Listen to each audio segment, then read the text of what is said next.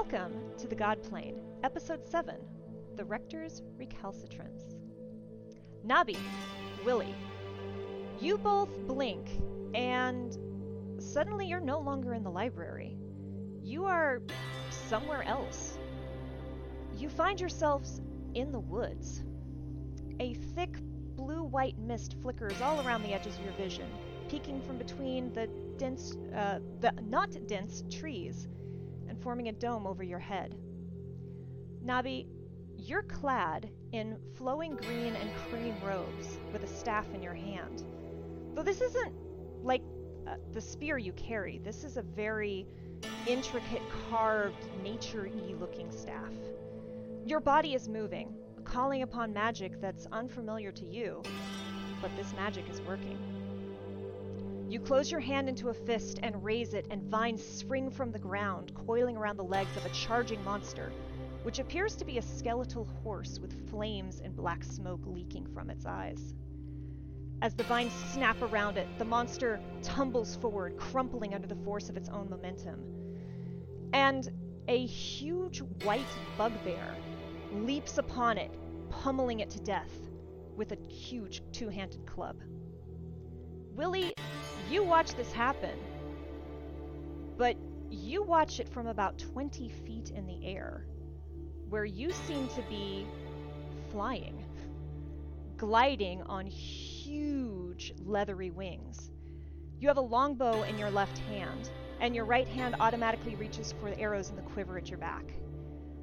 You hear a happy sound, and you look to your right to see that you're not alone in the sky. An Aarakocra, a bird person, with inky black feathers covered in ornate patterns of pops of blue and white, soars beside you. They meet your eyes before fluffing the feathers of their face and neck in what feels like a flirtatious way.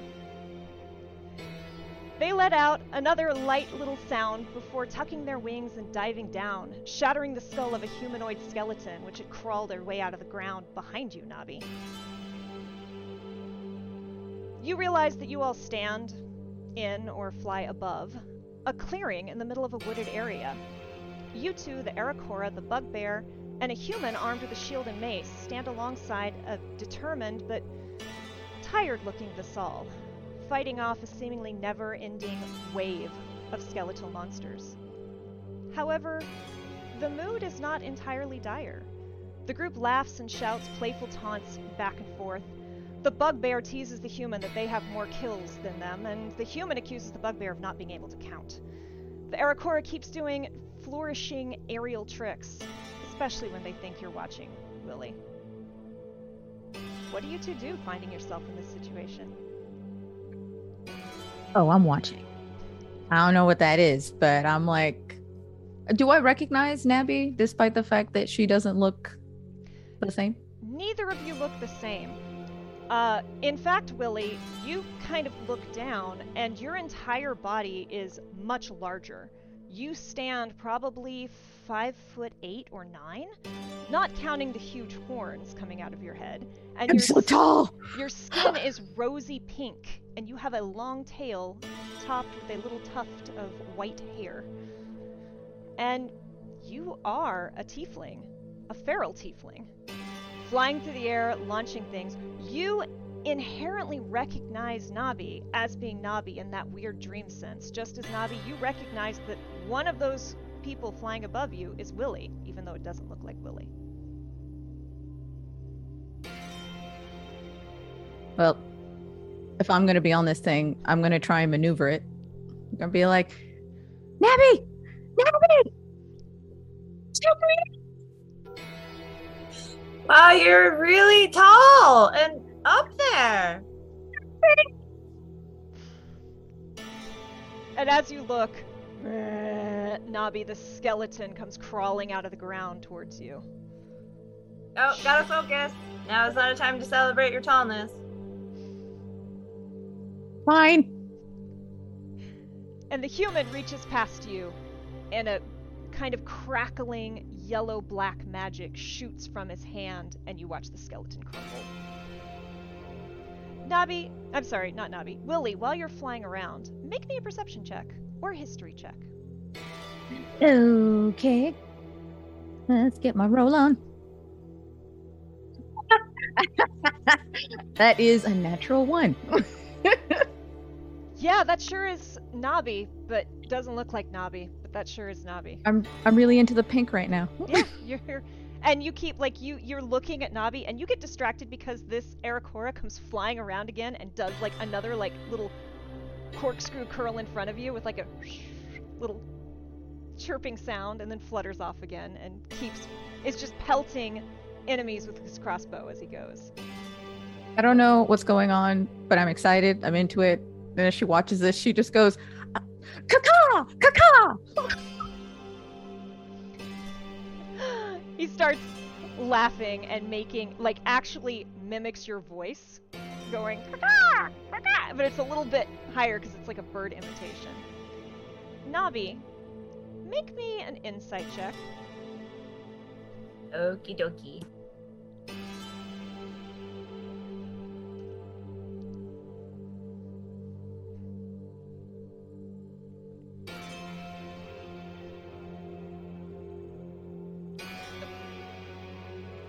Eighteen. 18 so you are your body is just reacting and you're casting spells and you're doing things that like you didn't know you could do but it's happening. And because it's kind of acting naturally you kind of have time to kind of think about what's happening. And you realize that you you're in the body of an elf but not just any elf an eladrin a high elf. And within the mind of this elf is hundreds of years of history and learning and wisdom. And you also realize that you have a very long but lean sword strapped to your back that doesn't seem to match the build of this, the the the martial skills of this body. Can I take the sword out and look at it just to see what it looks like? Pull out the sword. Um, give me either a perception or a history check, whichever you prefer.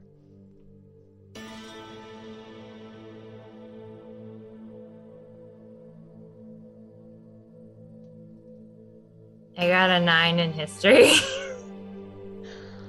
The sword looks familiar. You know you've seen it, you're having a hard time placing where, but you've seen it. The rolls are just really against this cold open today, y'all. So, you continue to swing away, to be fighting these just monsters that just keep coming. But finally, you find that you've bested them all. There are no more of them crawling their way out of these shallow graves. You all kind of settle down, except the, the, the three on the ground, plus Vasal, kind of settle down. The two in the air are still going. I assume you're not going to land anytime soon, Willie. I don't know how to land this thing. You've uh you've had a decent workout. You're not hurt, but you're a little winded, you're a little sweaty. You've had a good workout. You're pretty okay, maybe a few nicks and bruises. The bugbear falls flat onto his back and lets out a rumbling tired. And everyone laughs. And the uh, cleric, who your minds helpfully provide the name, Brother Urif, chuckles and tucks his shield onto his back. Monterey has a point. I think we've earned a rest. And Vasal, who has very few tattoos at this point, shakes her head. We should keep moving. She scolds, but there's an unmissable smile in her voice. It's not hard like you're used to. She seems to genuinely like these people. I wouldn't expect complaints from such great heroes as yourselves. And she's teasing you. She turns her gaze to you, Nabi, or at least the body that you're inhabiting, and her dark eyes grow even more warm. She holds your gaze just a little too long before her dark eyes flick away and she lets her axe dissolve into mist.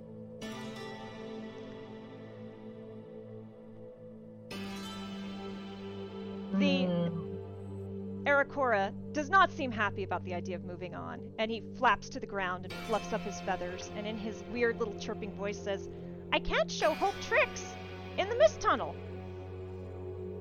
You're aware that you are Hope, Willie. Thank you for the raid! Um, he glances to you again, Willie, and he fluffs his neck feathers and kind of cocks his head. His little crest goes up.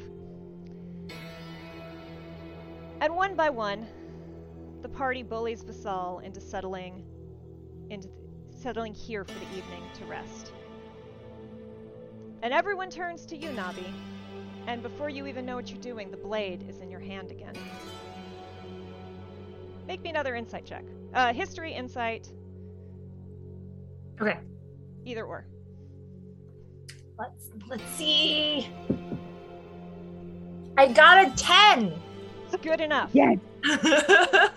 It's good enough. There's something instinctual with you holding this blade, and you start to remember you you've seen this before. You've seen this blade, but it wasn't being held. It was put nose down into the earth. Wait, is this the same one that he was talking about in the journals? Too? Is it? About- Your rolls about- don't say if you know. You do.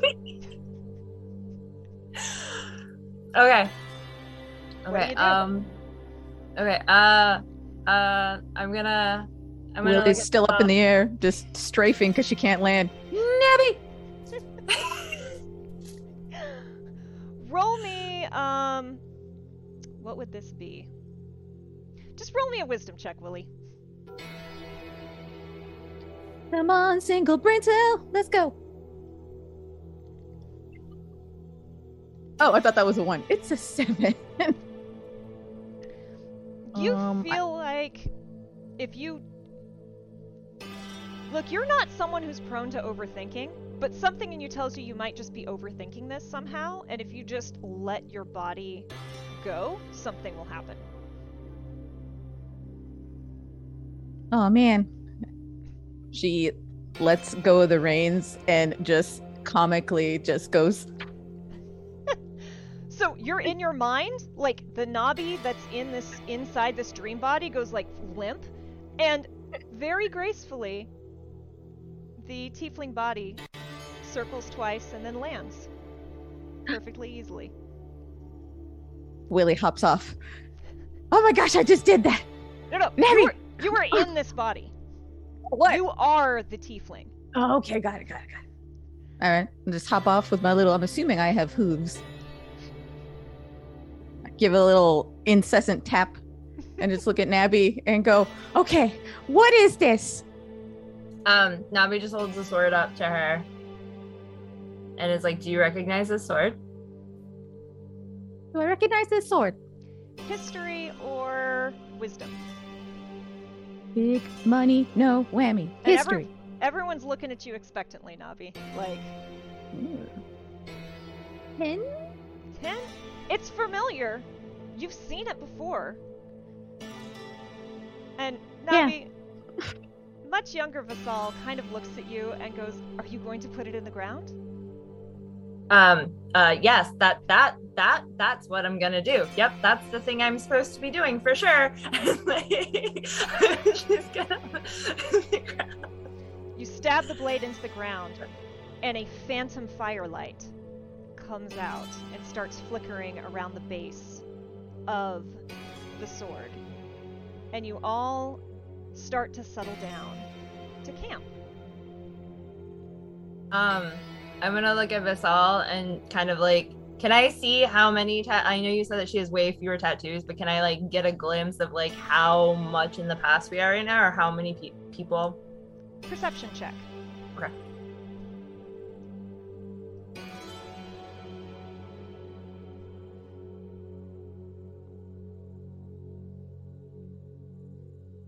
15. 15? So her tattoos come in clusters. So you see, there are a couple clusters in like kind of ideal places. There's like kind of one here, and there's kind of a little cluster on her forearm, and there's a cluster kind of up on her thigh, which is kind of a cool little cluster. But there's not very many. This is very early on in this process. She's only been through this a couple times at this point.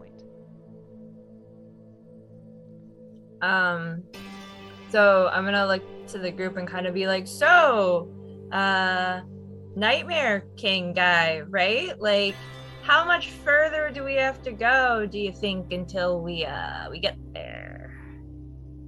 Visal kind of chuckles and says, "When did you become the impatient one, Vice? We have much really much research to do." Research, yes, right, of course. Research is good. Maybe there's a library or something we should be researching in? Is there a library that we're going to? Hmm. I'm sure Drexilla will open that to us if we ask. Do you think there's any information in there that we should be looking for? I'm sure there is. I haven't spent much time researching since I left the monastery for here, but it's worth a look. Your wisdom is always sound. Aw, thanks. Not so bad yourself there. Um, how many times have uh have you ever been to the library before? Is that like a place you normally go? Is that just a regular stop on the trip, or While you're asking this, Willie, anything else? Anything you'd like to do as you settle down to camp? The entire time they're having this exchange, Willie has no poker face. She's just like, You're right. She's just trying to be as not so subtle as possible. You're the mummy that we found in the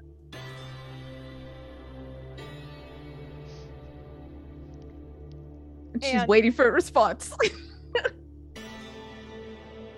As you're doing this, the uh, bugbear has not moved, but the uh, cleric has moved over and is starting to like French braid some of the fur on the bugbear, just all the way down the arm.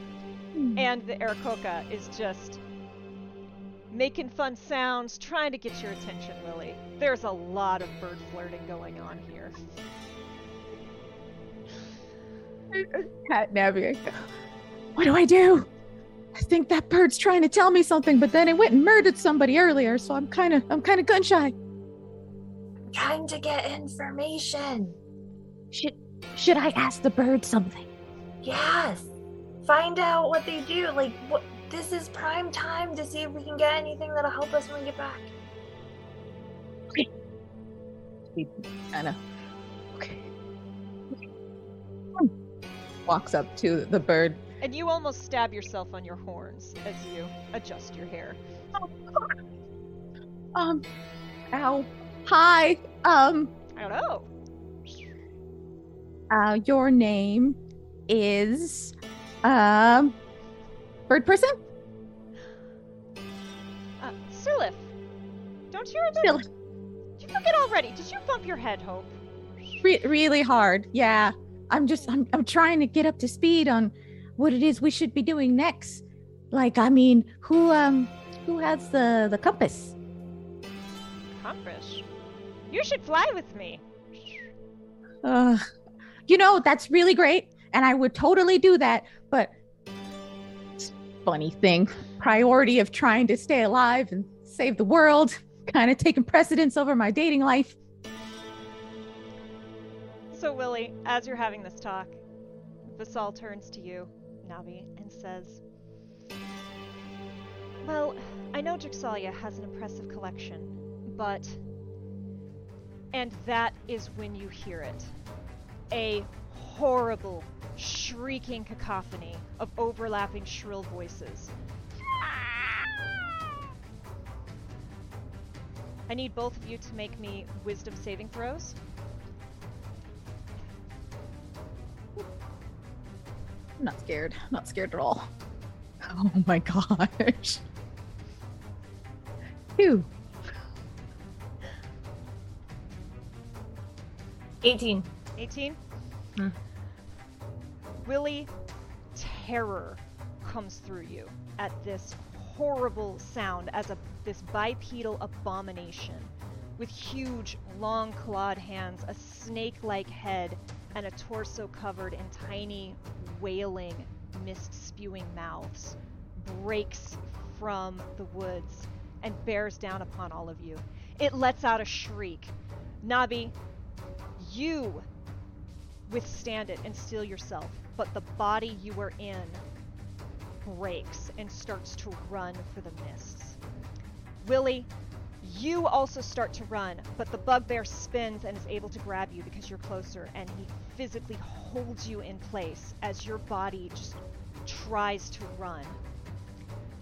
As you sprint for the woods, Nabi, and you, everything in you is telling this body to stop, but it will not. You feel nothing but terror inside you. Make me a perception check.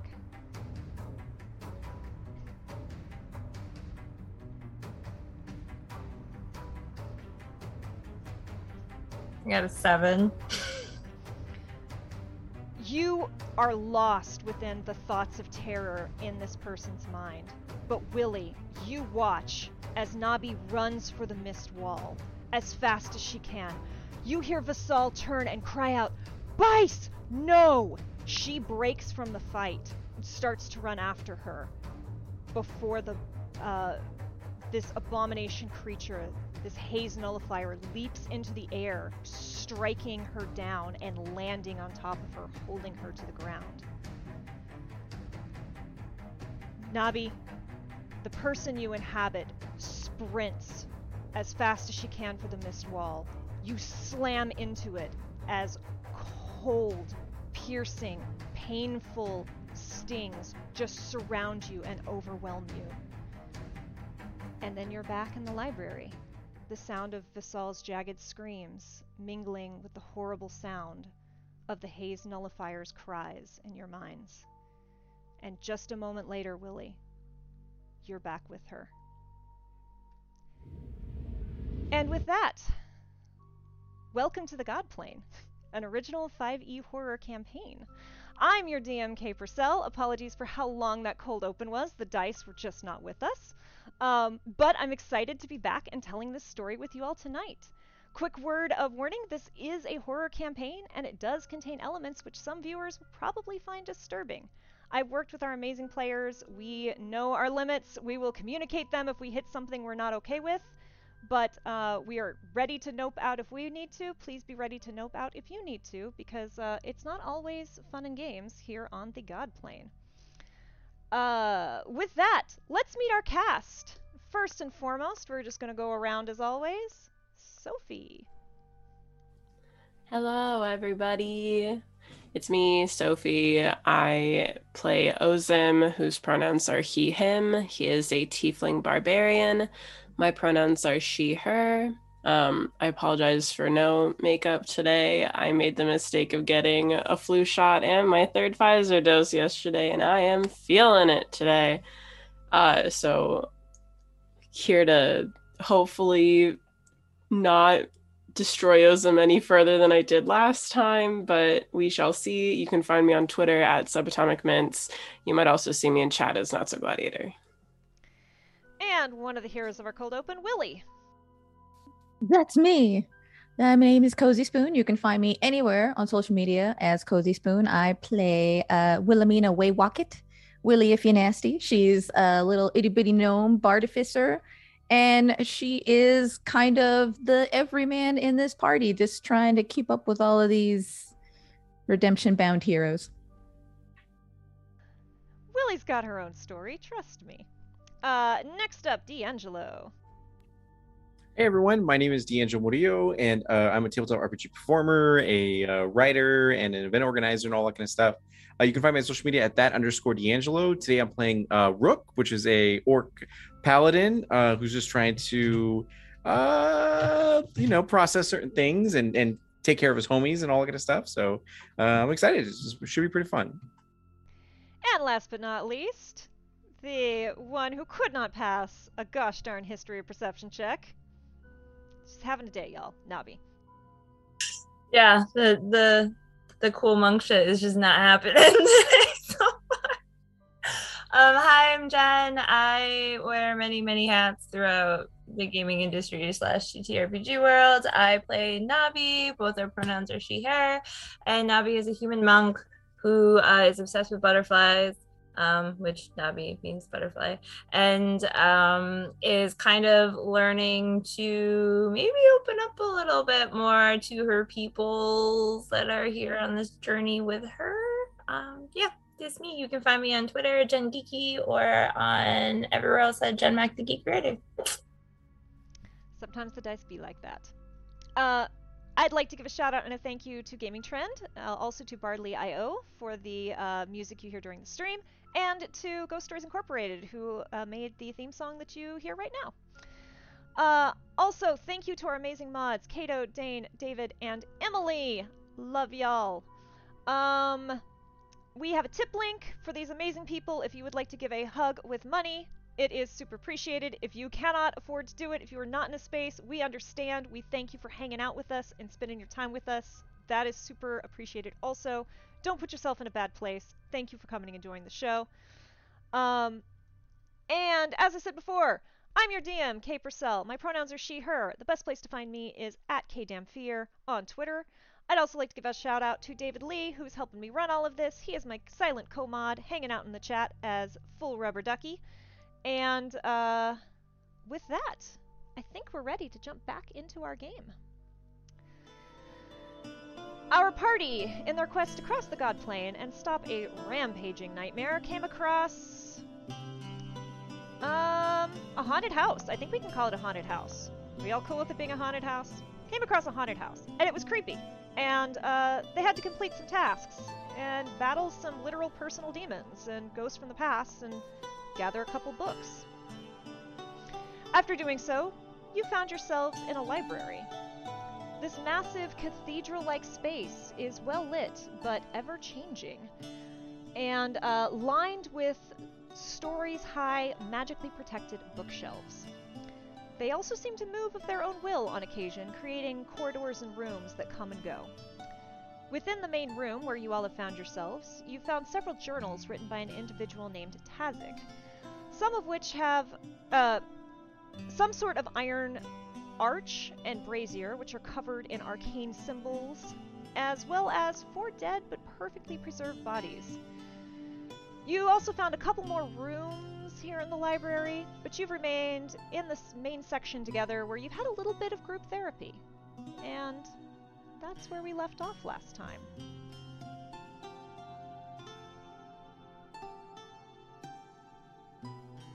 You all So we're just back. you you two yeah you you all were there. You were talking. Nabi and Willie you were just suddenly somewhere else.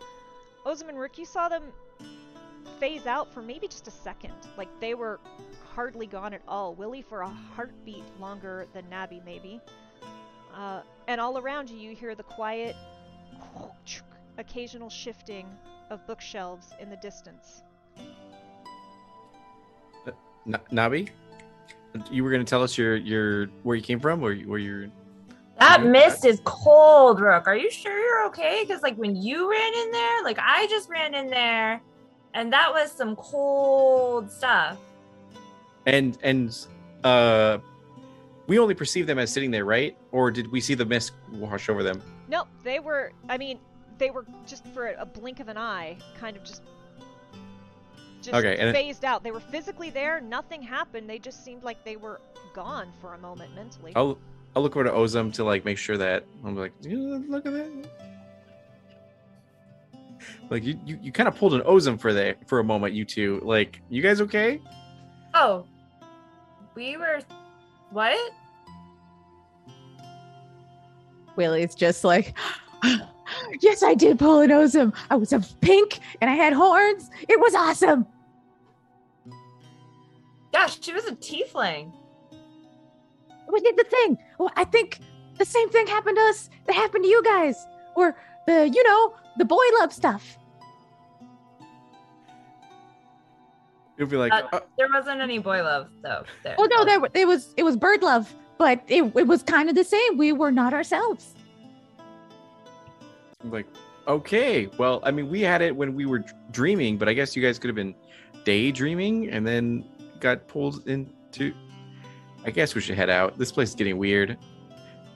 I mean, don't you have questions? Don't you want to know what does it mean? We're all having the same thing. We're all playing people that we do don't know.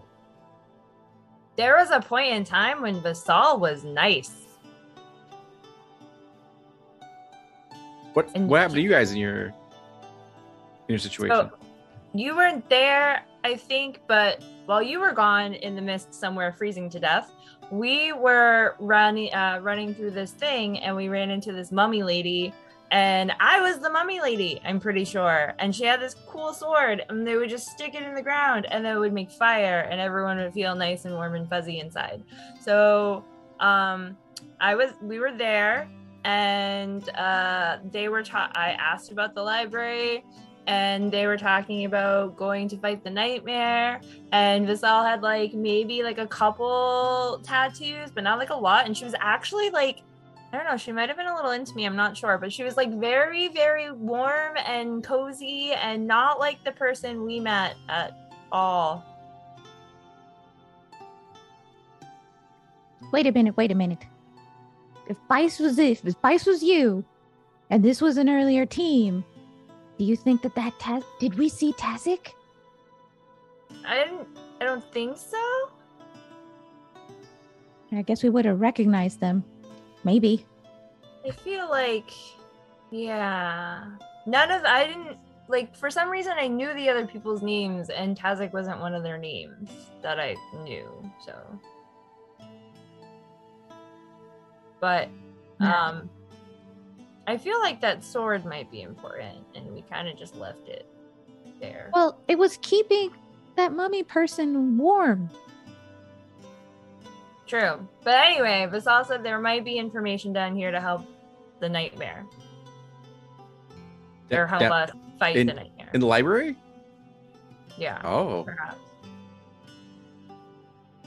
And that Drixalia might open it to them, and then she considered um, Elf Lady very wise, uh, which was cool until she just ran into the mist for like no reason. I mean, there was probably a reason, but I was trying to get her to stop. I don't know. I thought the reason was the huge monster with the misty Mouse bearing down on us. I mean, that Okay, made I'm- me run. Yeah, I'm sure, but like I was fine, and she could have just stayed there, and it would have been fine. But again, that mist is really cold. How did you survive out there for so long?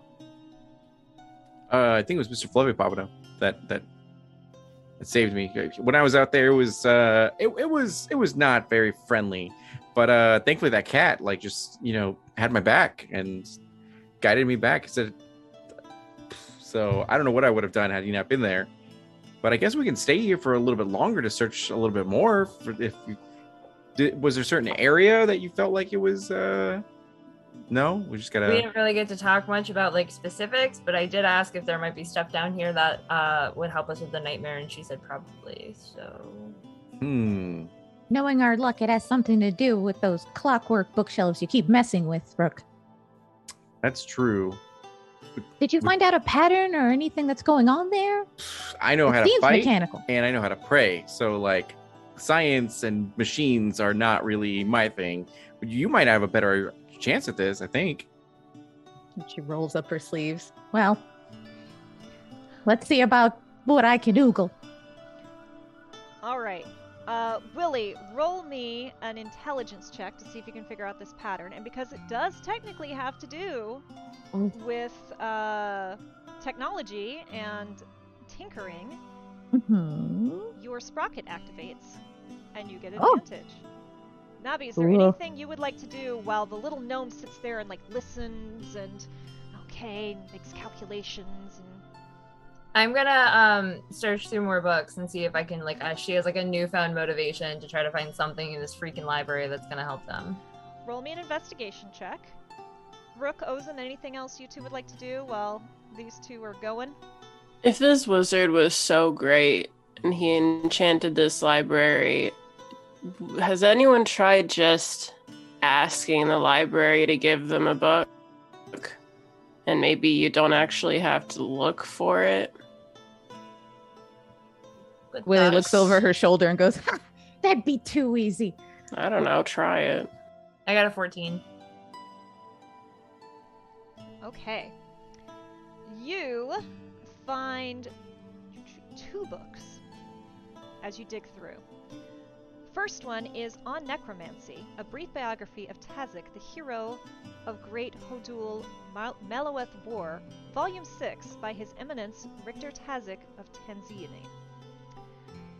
And so our great hero Tazik stood before the battlefield, where legions of his flock lay dying and broken, defeated by the profane armies of his enemies. But no, our hero would not surrender. Not to such a vile evil. I'm slowly getting back into his voice, sorry y'all. Hmm. In the depths of such despair, he cried out to his god, and in the barest flicker of divine insight, he could sense the lines of power coming,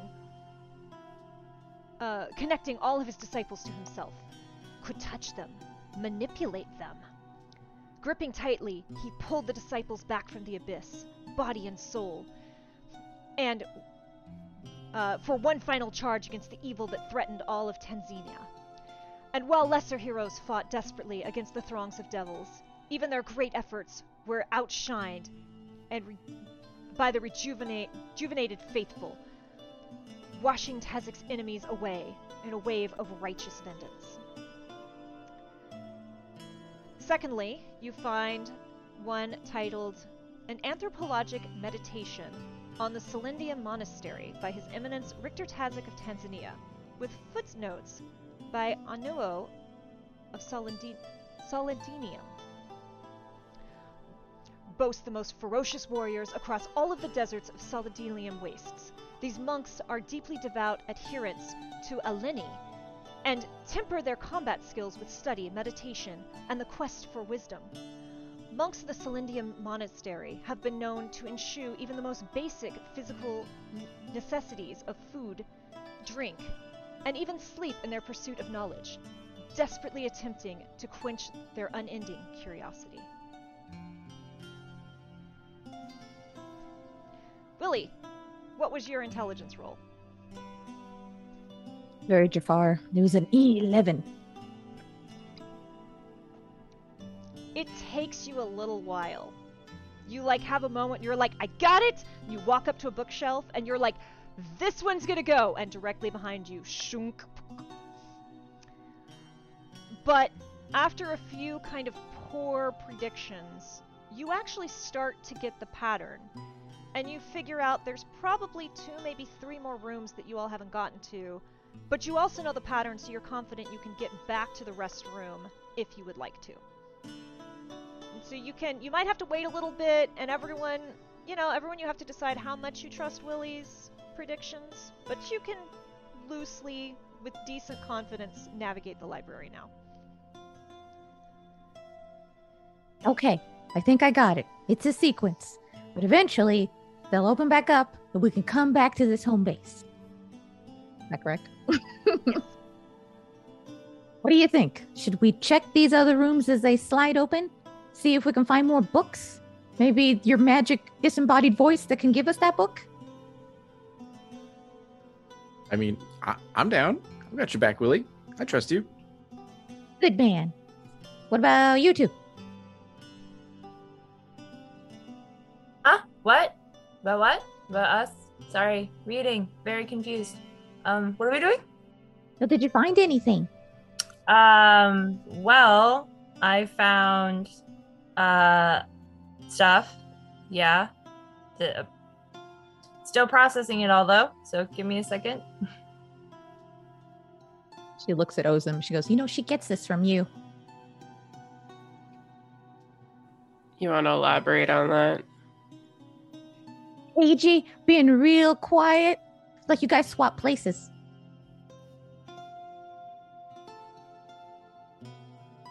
And she starts So- fidgeting.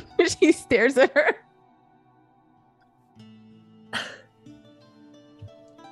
Um, this book mentions uh the goddess Alini, which is interesting because that's the goddess that I worship.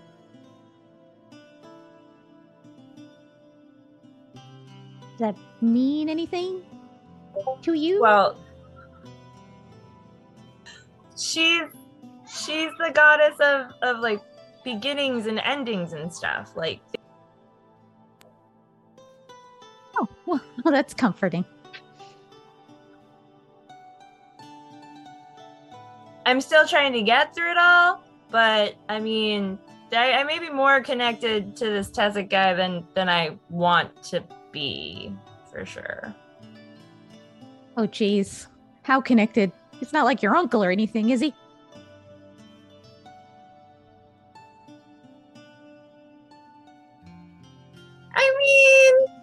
Oh, no. Come on. I guess it depends on your definition of uncle. To be fair, Okay, let me make it simple. Are you guys connected by blood? uh, I don't. Mm, And Willie just points. You see, right there, that hesitation, that's what gets me squirrely.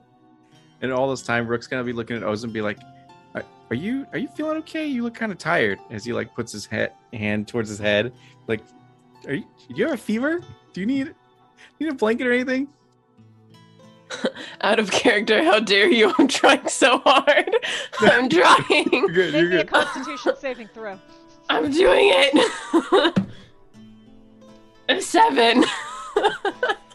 Yeah, you suddenly gonna- like you're you got you're a tiefling, so you run hot, but you're suddenly feeling a little extra hot, a little run down. Mister, maybe finally getting to you. I'm Why don't you- fading fast. No. Why don't you um, lie down and rest for a little bit? We'll we'll I'm pretty sure Ozim's already sitting on the ground and he's just like looking. He's probably, you know, when he's sitting, he's still tall, but he's just like kind of looking around. Like, I don't. Well, I think it's better if someone stays in the main room. It might as well be me. sure. That's fine. You you take it easy. We'll take care of everything. If you need anything, let us know. Hopefully, we'll find soup around here. I I'm fine. I don't need soup. Yeah, t- shh. You're you're you're you'll be. you I'm not rest. gonna eat anything from this house. I don't trust that. That's that's fair. That's true. um no, I'll sit. I mean, if Nabi needs to stay in here to do more research, then I'll be here. And if you two want to go off and look around, Sounds good. You got it. And he'll he'll take off his cloak just in case you need a blanket. like leaves it. Like all right, let's let's let's go wherever you think is your best guess. Is uh Willie just watches this exchange between Rook and Ozim. Just what? You gave your cloak. What's wrong with you? well, I, I would do the same for any uh, any of you guys. All right, just uh, look at Ozim. He's a little clammy. He's a little little sweat. You know, tired. So it's good to just let let him rest. Get his uh. Who knows what the mist does? So how how much of his body does this cloak actually cover? Is it doing any good, or is it just like uh, he he's six tea two, so I guess like six six feet maybe is like the the cloak length. So yeah, so it was okay, like it covers it covers hip? a decent Yeah. amount of him. Especially Yeah, if you're sitting, right? Like Yeah. you can cuddle Mhm. into it. You're both big boys.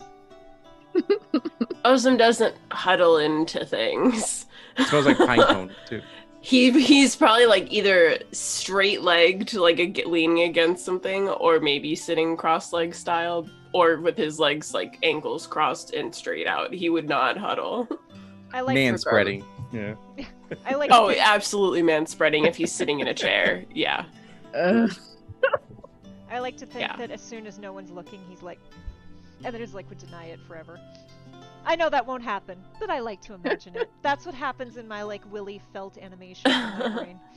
There's only there's only one person that he would have done that around, and that person is Is- dead. he might be absently stroking the part on his chest, and that's about as tender as you'll see him really be outwardly. So So, Willie, from your best understanding, there are there's a room to the north. I'm sorry, there are two rooms to the north and one to the um, the the archway is to the east. So Okay. you've been through one room to the north.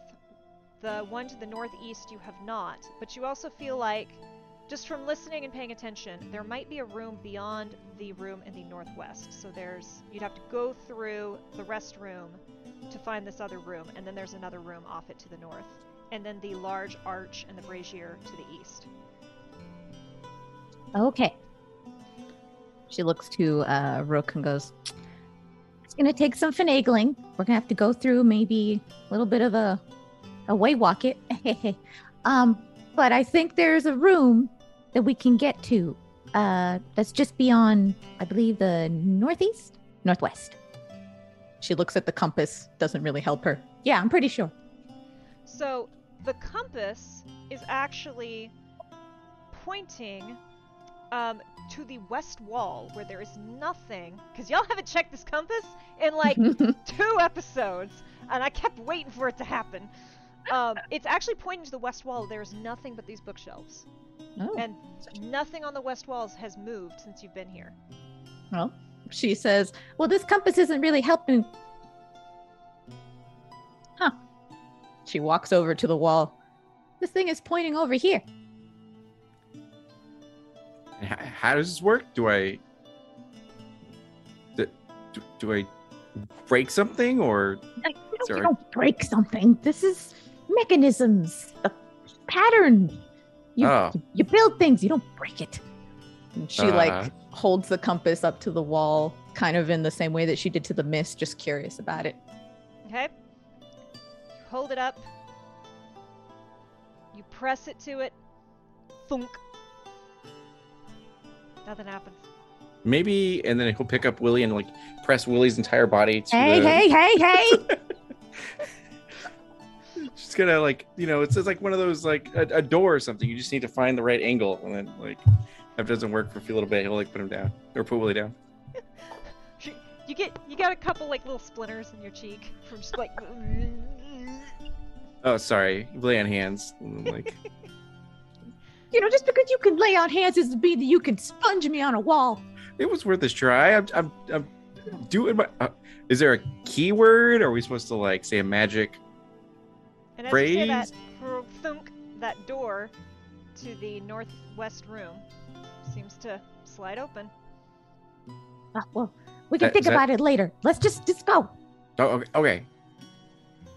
And as she runs across the hall, she looks at Nabi and she goes, You're hiding something nefarious. I'm going to come back and punch you in the tit. That escalated quickly. I'm sure Nabi's fine. It was we're, they're all trustworthy people. Did Ozim hear Worthy. this? It's Willie, so I'm sure she screamed it. Yeah. Probably. If you're gonna punch her in the tit, you gotta backhand her. It's the only way to do it. She is very shocked by this advice and is like totally stymied. What? You get a snap. Got a bend and snap. No, no, no. Not that. That's for a different situation. Nabi's still lost in her books. What? What happened? What? Who's? She's gonna backhand you in the tit. Oh. Why? Love that Ozim's so excited. I need to relay Okay. this information. Nabi just goes back to pouring into her book. And Rook will stop for a. Like, that can't be true, can it? Is, is it? I mean, we have a butcher on one end. Who knows what she is? And I mean, to be honest, between you and me, yes, things are pretty bad, but I mean, we're not bad, bad guys, right? I mean, I don't think. I mean, obviously, I've like killed people, but I'm not like a hmm. serial killer sort of thing. But like, uh, You- You're not inspiring comfort here, Rook. Well, I mean, you know, it if you go on a few bounty hunting missions. Someone tries to rob you in the night, you know, and like, just gotta do You what you what? gotta do. We're, we're going to put a pin in this. We're going to figure out this room. Okay, okay, got it. So Nabi and Ozim, you stay behind while Willie and Rook, you go through the door. I concur. Perfect.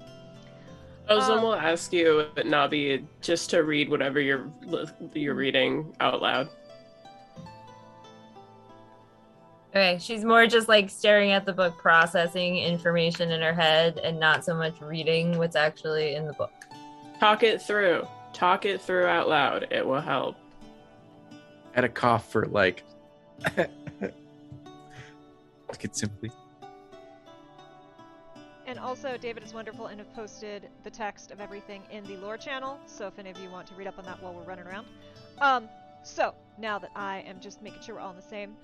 Uh, yes. So Willie and Rook, you move through into the restroom, which uh, has you know the four low uh, low resting couches, um, a couple uh, an unlit lamp, adventurers packs that are torn open and scattered and dug through, and you kind of look at each other like, okay, we've been here. How do we? And right then, chunk, the west wall opens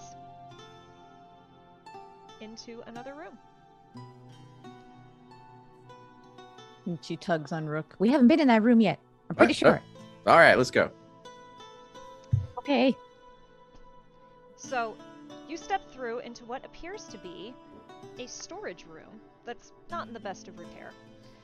Piles of detritus litter the room, but the shelves around the perimeter are meticulously organized. Jars and jugs of glass and clay filled of nondescript, occasionally acritic powders and gels. Small wooden boxes with dehydrated animal and insect limbs and organs, and small burlap sacks with metal strips and shaving just line this space. Would you all like to search the perimeter, to see what you can find in this room? Will do. Give me investigation checks. Okay. Will I surpass that, That one? is a 19. 19? investigation. Oh my goodness. 18, 19, 20, 21, 25. Willie's single brain cell just like she sees everything. Her eyes light up. Um you start digging and going through and um you know, Rook, you maybe have priorities because you find some food and what appears to be a very old bottle of corked brandy tucked away in one corner.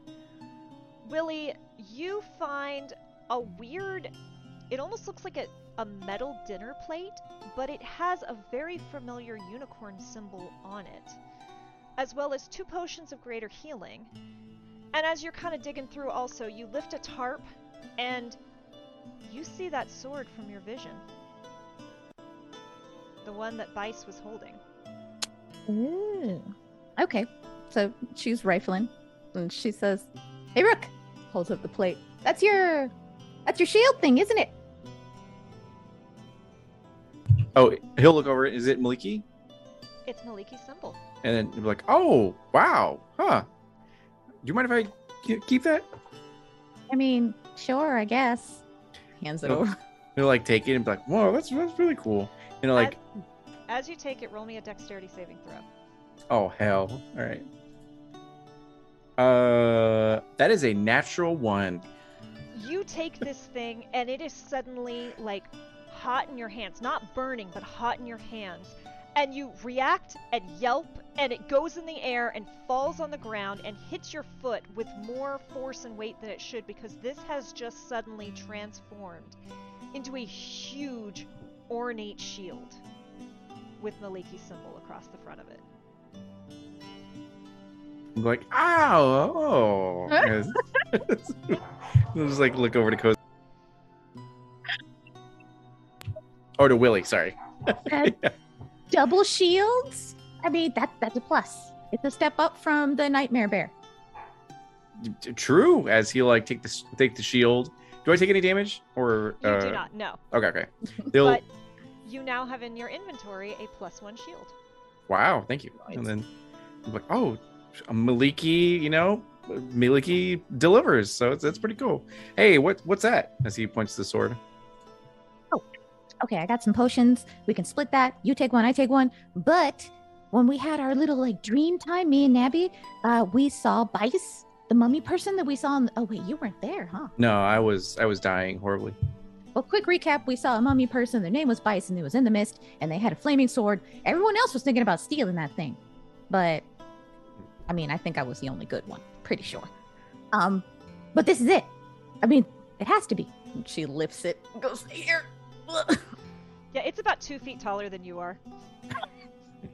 Well, I mean, like I, I personally am a fan of finders keepers. So if like if you want to wield that sword, that's cool. you want to give it to me so I can keep holding onto it until like you're ready to use it. That's cool And too. She's practically like almost like snapped backwards and goes, "Y- "You know what? I, I, it's all you." All right, all right. I'll, I'll keep. Oh, if you want it back, let me know, and he'll like take it.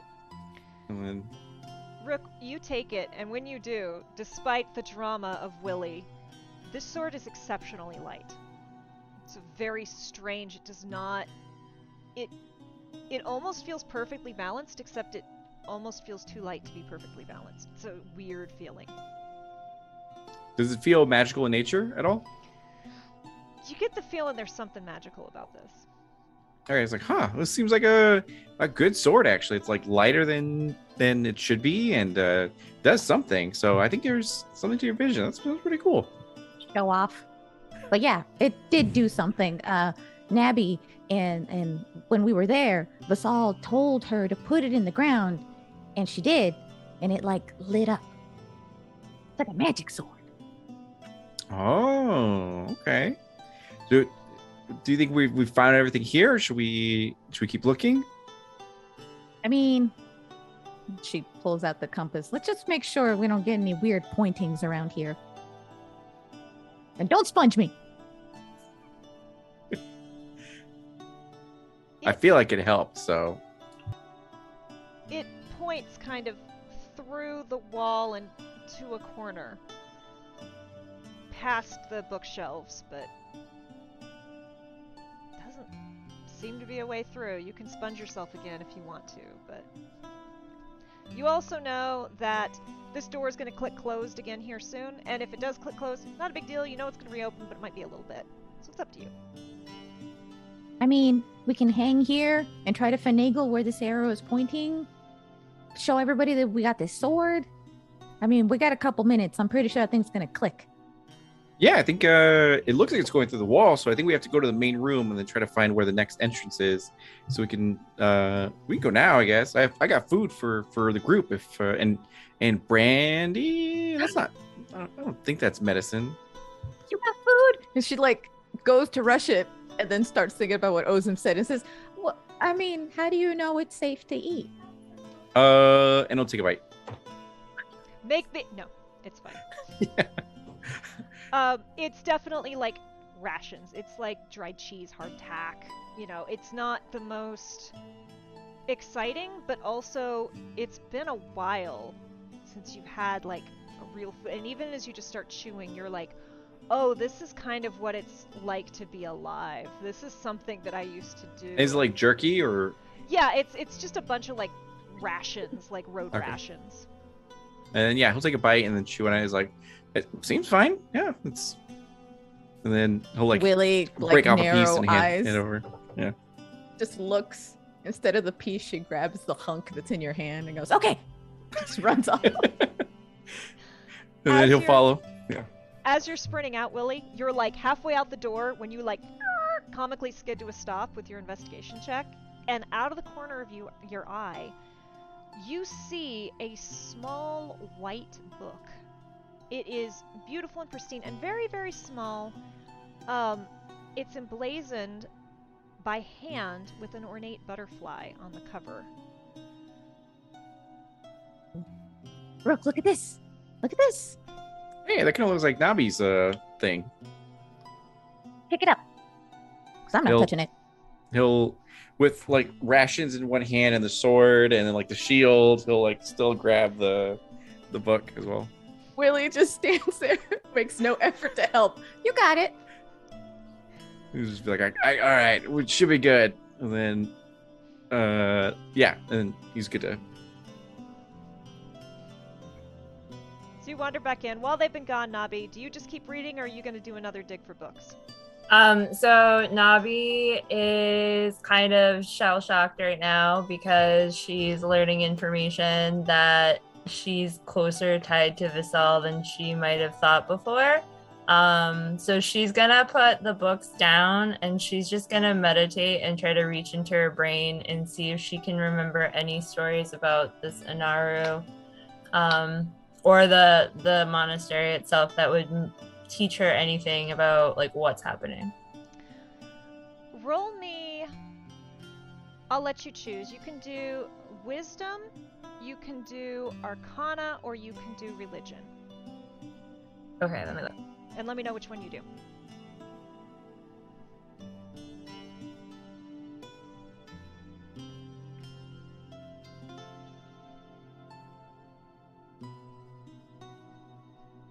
She's gonna do wisdom and get to 12. Okay. You're clearing your mind, you're focusing. Do you have what do you have advantage on?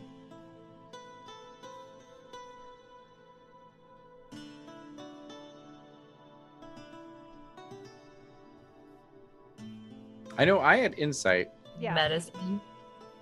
No, uh you're when you delivered the books. Was it religion that you got advantage Oh. on? Oh, um, I don't have my notes with me, but I think it was religion, yeah. So roll me that religion with advantage then. Okay, sounds good. I'll do that.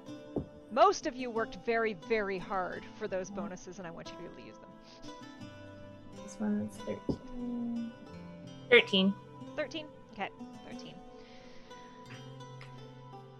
You start to meditate, but things are just swirling through your mind almost like mist.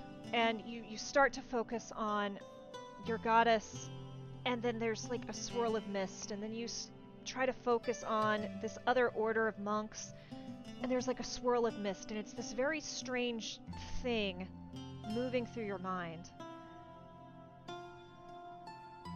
And it's not the thing that you're reaching for, but you have a memory of you being very young and being escorted down a hall to the test and meeting eyes with a young woman. And there was, at that same time, a moment of camaraderie but also rivalry as she was being led the opposite direction. And then it's gone and you don't know why that was there or why you couldn't remember it before now. But there was a memory there. And right then, Willie comes clamoring in with food, and Rook is ka-chunking in with arms full of stuff, and I don't know, you tell me how, how good you are at meditation.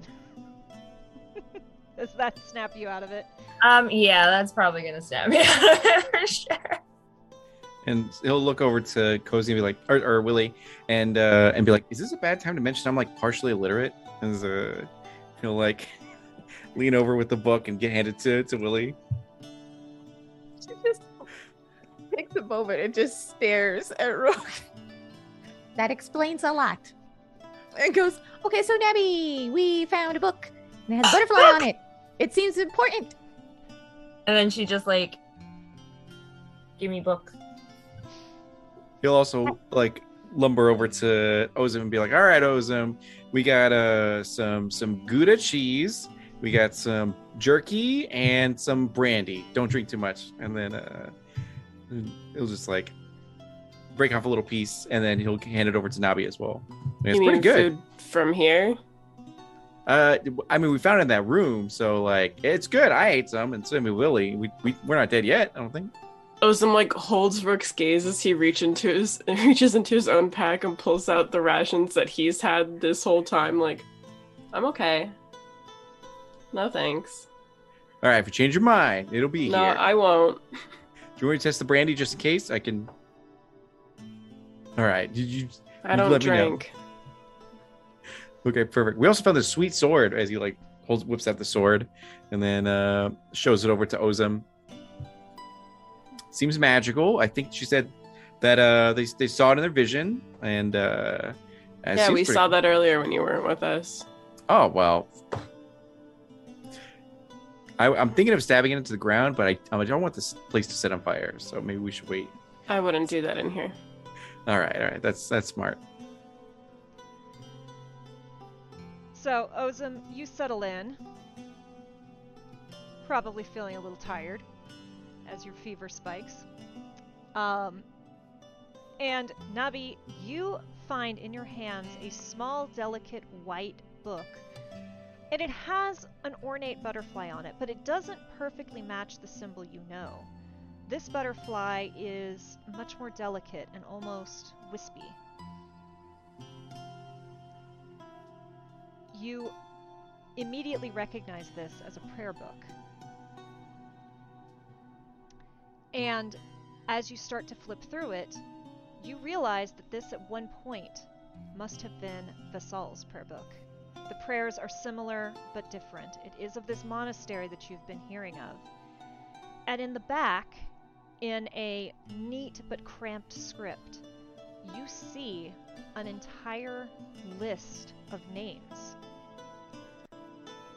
Read within Dragom, Gredwir, Skapke, Crerwir, Iwin, Reth, Gredwir, Nigwithar, Swigan, Happus, Golbath, Aline, Farin, Dolhian, Niwil, Dima, Vit. And the list goes on. Just uh, and this will be pasted in for you all so you can see the variety of these various spellings. You recognize the name of your god. You recognize the name that Willie has thrown out. If you read it aloud, other people may or may not recognize their god's names. Yeah, I'll read it out loud. So, two names that are expressly missing from this list are Maliki and Ozim if you're still awake. You do not hear your god's name, but you do hear the name that you were told is the true name, the original name of your god. And I'll leave it to players to reveal those things if you desire.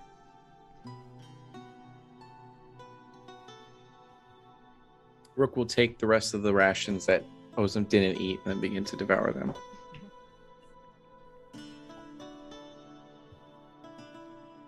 So, like, my god's in this list. Did y'all recognize anybody else in this list? I mean, yeah, there's like Iwin and Iwin's big brother, Reth. Just, I, what is it? So, this is a prayer book. That was probably Vassal's prayer book. Oh, So that means it's important? Like mean- maybe she used it to, I don't know, something? And I'm assuming since my god's name is in here, this is a list of gods. I think Iwin is a god as well, yeah. So it must be. Yeah, that's mine. What would it- she Oh. need with oh. all these gods? It's weird to you, Rook, because Maliki is your god, but Iwin is her unicorn companion in your world. Rook won't say what's on his mind, but he'll continue to devour. And uh he's like, Well, I guess we should look at the compass and see what room we need to go to. Okay, wait, y'all don't think this is weird? That, like, are we chosen by our gods? Are we chosen by ourselves? Like, I mean, it can't be because of us. We're Willie looks around. We're all kind of awful. I mean, what kind of heroes do we make? Hmm. True, true, true. so they're just picking believers of things and throwing them at the fire and hoping that they put the fire out? I just don't know what the link is between everything. Like, this has nothing to do with each other. Maybe it's because we're so good looking. Is uh he just like poses. No, Nabi's gonna just like put the book in her stuff and take that one. And then, um, all right, I, I don't know. My brain's hurting. What should we do now? I mean, do you, do you know? Did you know Vasal before we even came here? Why would she have a prayer book that has? I mean, butterflies are your thing. So I come from, um, I don't remember a lot because uh, I was kind of taken when I was little. Like my parents were killed, and I was taken by these monks, and I was trained. And earlier, when I was meditating, I kind of got this feeling that maybe this memory I tapped into might have something to do with this all. Like it's possible that we ran into each other maybe before, um, or we're from the same place or the same area, but it's still all kind of fuzzy right now because there's still a lot I don't remember. Um, but yeah. I mean, in that dream time, she was she was talking specifically to you. Yeah, but sword and everything. the elf lady. I don't know, man. This dream stuff is freaky deaky. That it could mean something. I mean, cool you found the sword though. We might need that.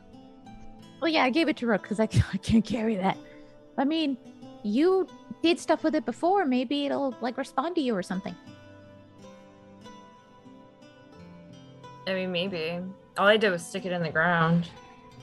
Nabi, roll me a wisdom or an insight.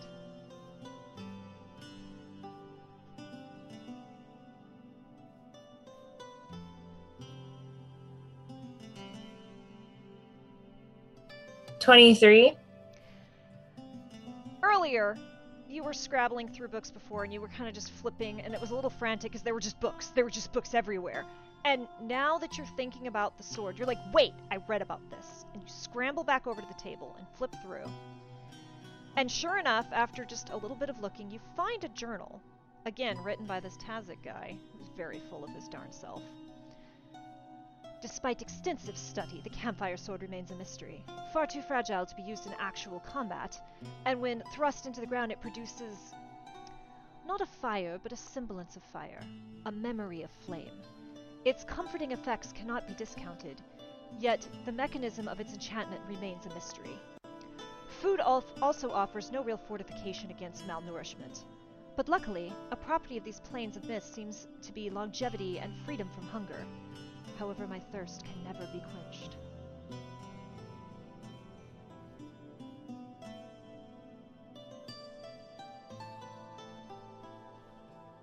Does she read this to everybody? Yeah, I'll read it out loud.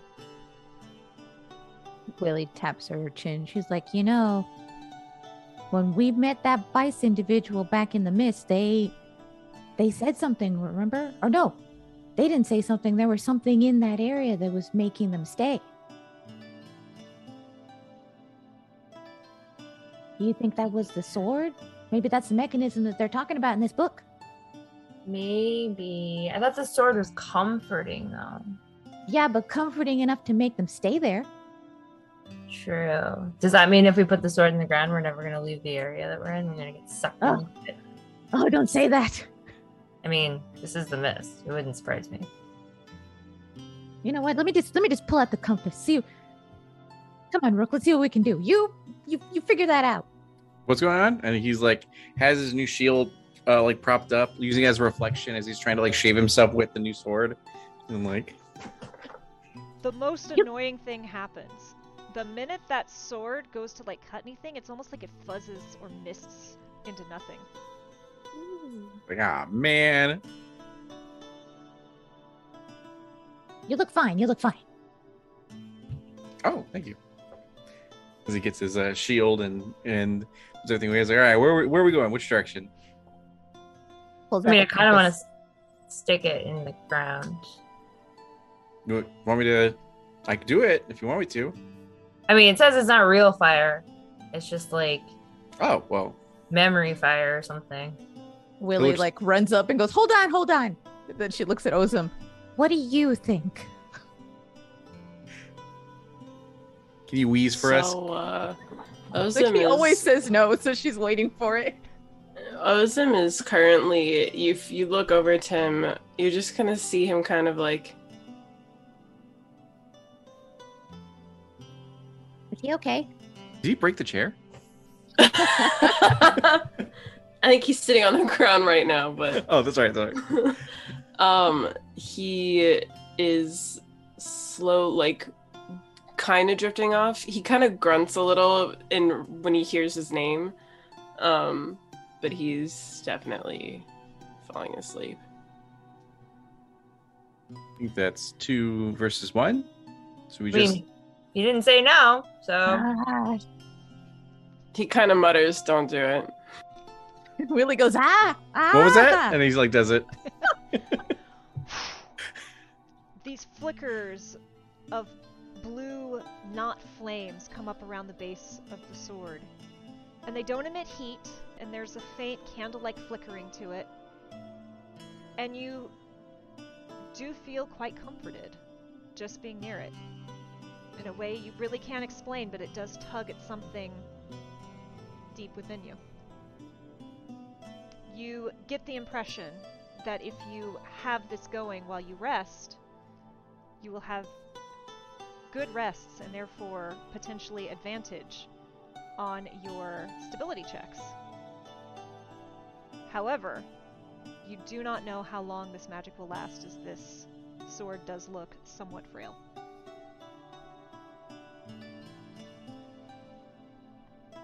Nabi's just staring at the fire. Willie's like, Well, Okay. that's cool. and he'll like put his foot in it to see if it uh, burns at all or anything. The flames kind of move around your foot and continue going without any pain or even heat. It's just a memory of a flame. All right, and he just like pulls it back out and then puts it away. Flames go out. See, that wasn't so bad. I feel like we're gonna need that. all right. Oh, oh, you should have left it in there. The last time I, s- we were around that thing, I was detecting thoughts, and there were there were thinks everywhere. Oh, do you want me to do it again? Because I can. She like looks around at the store. She looks at. Does We're still Rook in the know that room. there's only so many ch- chances, or only so many uses? Um, so uh, I will tell you so we can avoid talking around the obvious. Um, you feel like it's a duration as opposed to like how many times you can stab it in, but the the longer it. Oh, does it physically look brittle? Does it? Yeah, it, it's Okay, it's okay. more the enchantment will break, um, but Yeah. it, it will deteriorate less than it will break. So it's not like every time you put it in, you roll it. But the long you know, after certain number a certain number of hours burning, this enchantment's going to Mm, burn. okay, okay, that works. And right about then, chunk, the other door rolls open to a room you have not been into before. Is, it, is that our door? Time for this. And Willie, yes, if- yes, it is. Yeah, if you check the compass, Willie, the compass points to the west. This is to the northeast. This is the other door along the north wall. Oh. oh. Should we, should we check it out, or should we just wait until? I, I don't know. And the arrow is not pointing towards this opening, right? Mm-mm. Um, but anyone roll me a uh, wisdom check. Who's trying to trying to brain out this stuff? Oh. Oh, I'm braining. Rook wouldn't. You just Your brain cell is going overtime. I got a 21. Oh, I got an 18. Neither of you have seen a door open on that wall yet. In fact, other than hearing it slightly from behind, which you feel like Willie would be that room that you went in through, you haven't heard doors shifting behind that wall at all. It's all coming from the other sides of this room. So if I understand it, the wall where no activity is happening is where the arrow is pointing. Yes. I relay that information.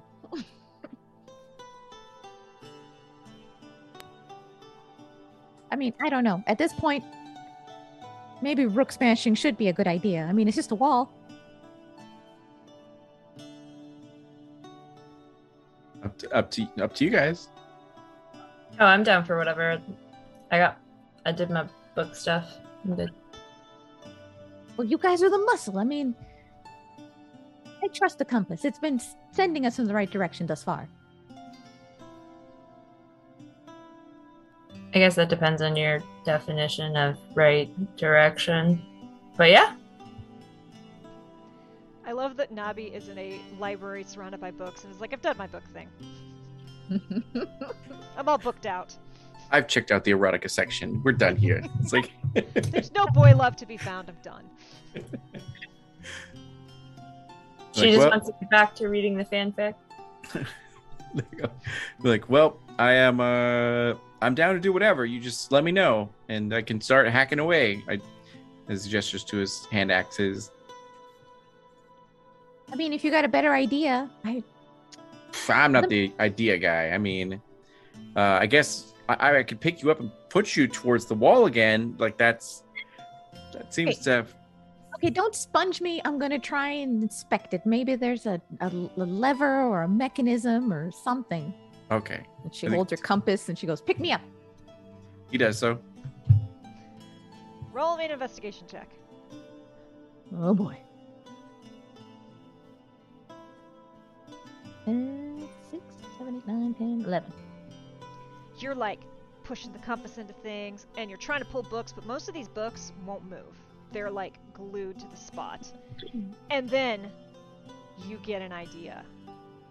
Because Rook's a pretty tall guy. And you've been flying recently.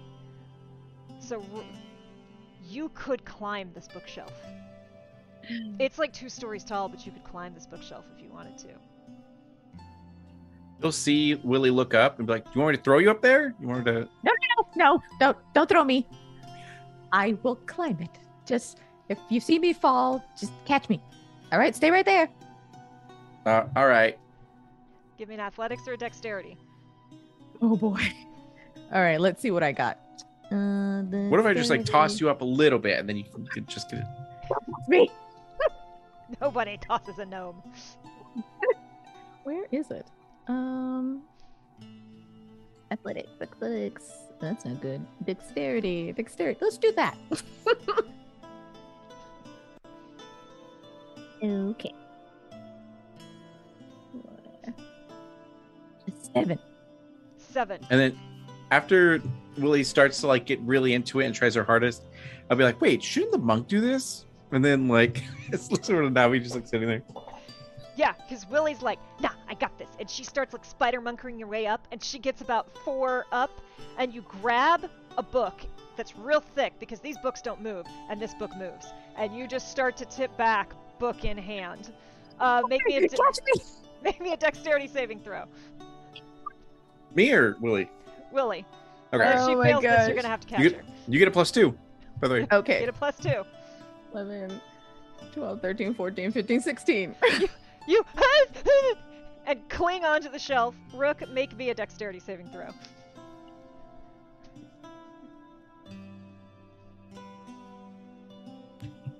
that's nine.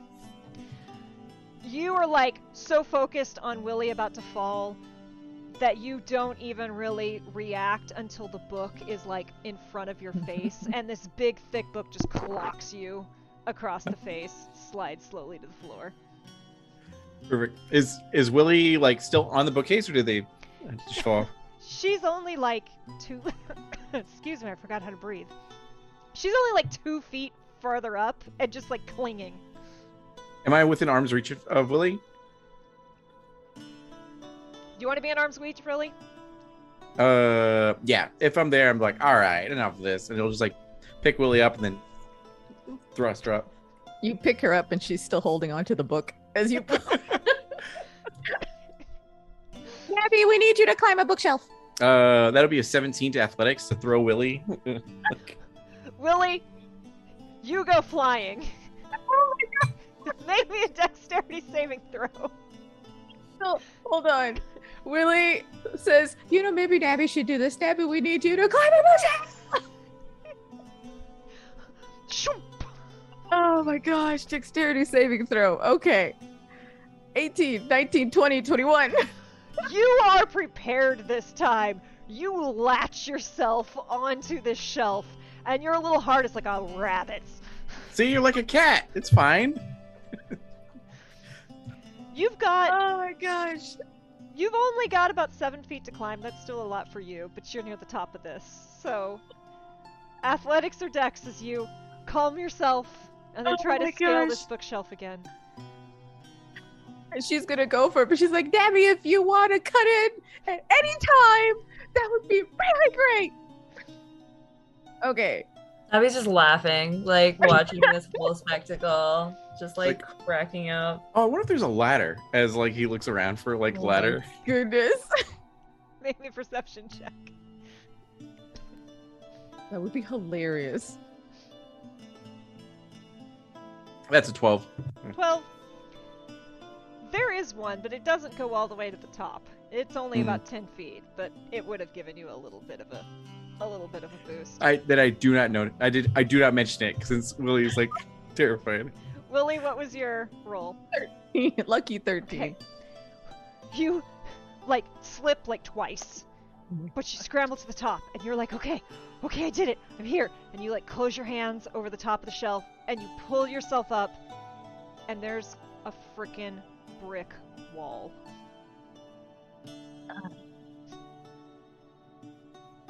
It's just more brick. It's more wall. There's nothing here. Can you press one of the bricks? Maybe it's like one of those secret walls or something. Big secret wall like that would be a thing. She just starts slapping the wall. Make me an investigation check. I did not expect this throwaway suggestion to go this far. oh my gosh. 20, 26. 26. You hit every single brick. You are so freaking thorough. But nothing. And then you like look up and you realize while it's bright along the one wall where that the light is coming in through the stained glass, it is eerily dark above you. It's almost like the light ends almost exactly where the bookshelves do. Oh, like I can't see the ceiling. You have, and you not only can you not see the ceiling, you can't tell even with a roll that high if the ceiling is like a foot above your head or 50 feet above your head. There is something magical about this darkness that's oppressive. Mm. And that darn compass is still just pointing through that wall. It doesn't even have the audacity to like be angled slightly downward. It's just straight onward. I don't know what to tell you. It's the way it's blocked, creepy, shadowy ceiling, and the arrow is still pointed this way. And right then, chunk, that other door opens again. But it it's not one in the wall that you're standing on. I guess we can go through the other door to see if it's like. I mean, if the the attic was, or if the basement was in the attic, then maybe we should just like check every door just in case. Fine. Do you want me to get my my cloak and then have you drop into it? If me and Nabi hold it open, Yeah, I'll help. perfect. You can climb down, but I mean, like, I'm sure it's fine. You know, it's just oh, uh, it's not that far. You'll be fine. it's just like solid brick floor. It's like She looks over the edge and her knees are knocking. You, you'll catch me, right? yeah, yeah. Because you are small and you are very high up off the ground. And you sure there wasn't a ladder around or anything? Uh, nope. Okay. Like, I can't watch. And just takes a step off. Oh shit, we weren't ready. And then uh, so Oh That- my goodness. uh, athletics or acrobatics to catch her. Um, what what we'll do is uh, one of you give me Mhm. uh, either athletics or acrobatics to um, catch, and then one of you can give either your athletics or your acrobatics bonus to that roll, and to theirs to assist, since you're both. I have plus five acrobatics. So. I- I have plus six athletics, so um, So I one of you- trust. I trust you. So you roll, and then I'll uh, give you my plus six. Ha- were you what? Uh, okay, sure. Yeah, that sounds like a sound plan for sure. It's just We're one d ten per five per ten feet. Yeah, Yeah, so yeah. I got an eleven, and then you have a plus six. six, so seventeen. Yeah. 17. Yeah, you two like almost like smack into each other, but you manage to just catch the gnome, but there is still like a thunk when it happens. And it startles the snoozing Ozim awake. And we will deal with that after this break. We're going to take a quick break. We will be right back, you all. Thank you so much for hanging out with us on uh, this very fun, apparently, bookshelf climbing adventure. And uh, we'll see you in just a few. Thank you.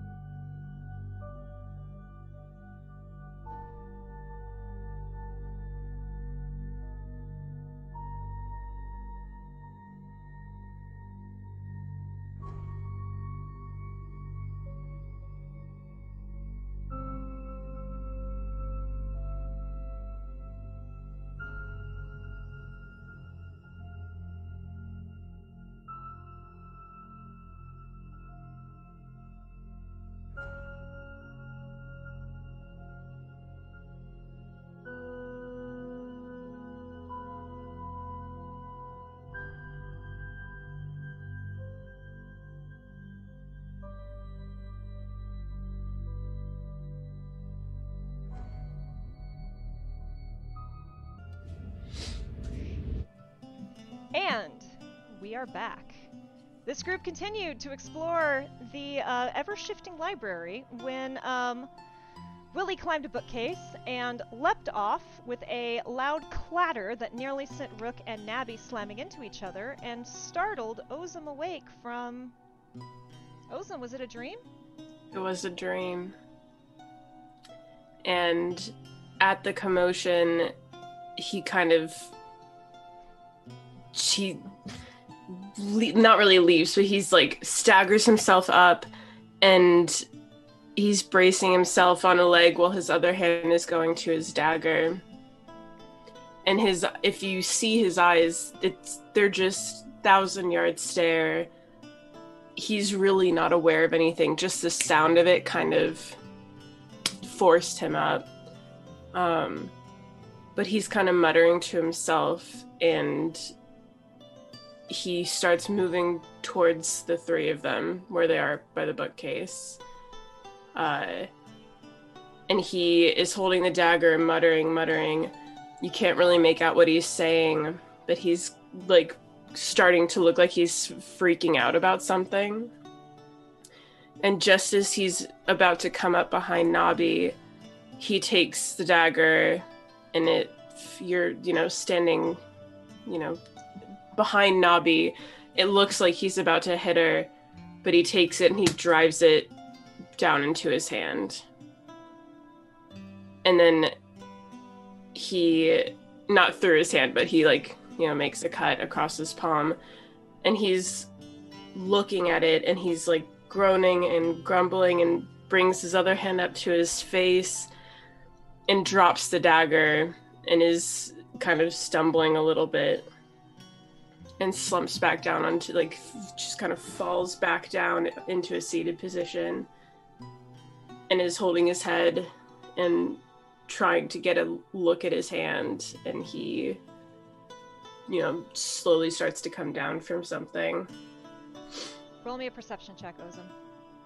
okay. Eight nine. Oh wait. Uh and know uh, 12 You, your eyes are kind of blurry, coming in and out of this dream, and it takes you two or three times to try to focus, but you do see blood coming out of your hand. Nabi, you're like scrambling to catch a gnome that just suddenly plummeted from the top of the shelf, and you instinctively feel an attack coming. And you spin and you see Ozim having just come up short of stabbing you, and there's now that dagger in his hand again. See, Willy, every, the pat, the worst is behind us. Literally behind us. What are you doing? Do like I I see- see, do I see that he's sleeping, like sleepwalking? Nabi, Do- roll me a perception check. Ooh. Pray for a good roll. Nine. no. He's blinking a lot. He's like asleep but waking up. Like he looks like someone who's having trouble. You know, there's a, maybe it's a fever dream, something happening. Um, so I like throw my hand up to block in reaction. Um, and then obviously he stabs his hand, right? That's what happened. And um, so then I will. Uh, so I try to wrestle the dagger off of him. He drops it right after he, He drops it. He drops Okay, it. okay, okay. So I pick up the dagger and I put it in my pocket. Take it away. Willy watches this and just like, good move, good move. Ah, this again. Um, you're close enough, Nabi, that you would hear him say Lyra as he's like kind of muttering to himself and sitting and trying to gain his composure. He still doesn't seem like he's fully awake yet, but um, he's rubbing the spot on his chest and saying Lyra. Um, so just like last time when he did that, she's just gonna sit next to him or like stand next to him, just kind of like so he knows someone's there. She's not sure if he can sense that or not, but she just wants to keep an eye on him. Uh, and she looks at Will and she goes, "Who's Lyra?" I mean, isn't it kind of obvious? This guy was a butcher, and the only person that ever liked him is in his chest. I'm pretty sure that's Lyra. When he hears her name out loud from you guys, his head snaps up and he kind of like looks at both of you really bewildered and he goes, Don't. Don't don't say her name. Okay, noted. You Rook- okay? Rook, who has Willy in his hands, will like instinctively like put her behind him a little bit, just in case. Willy is she's moving behind, crosses her arm, and why not?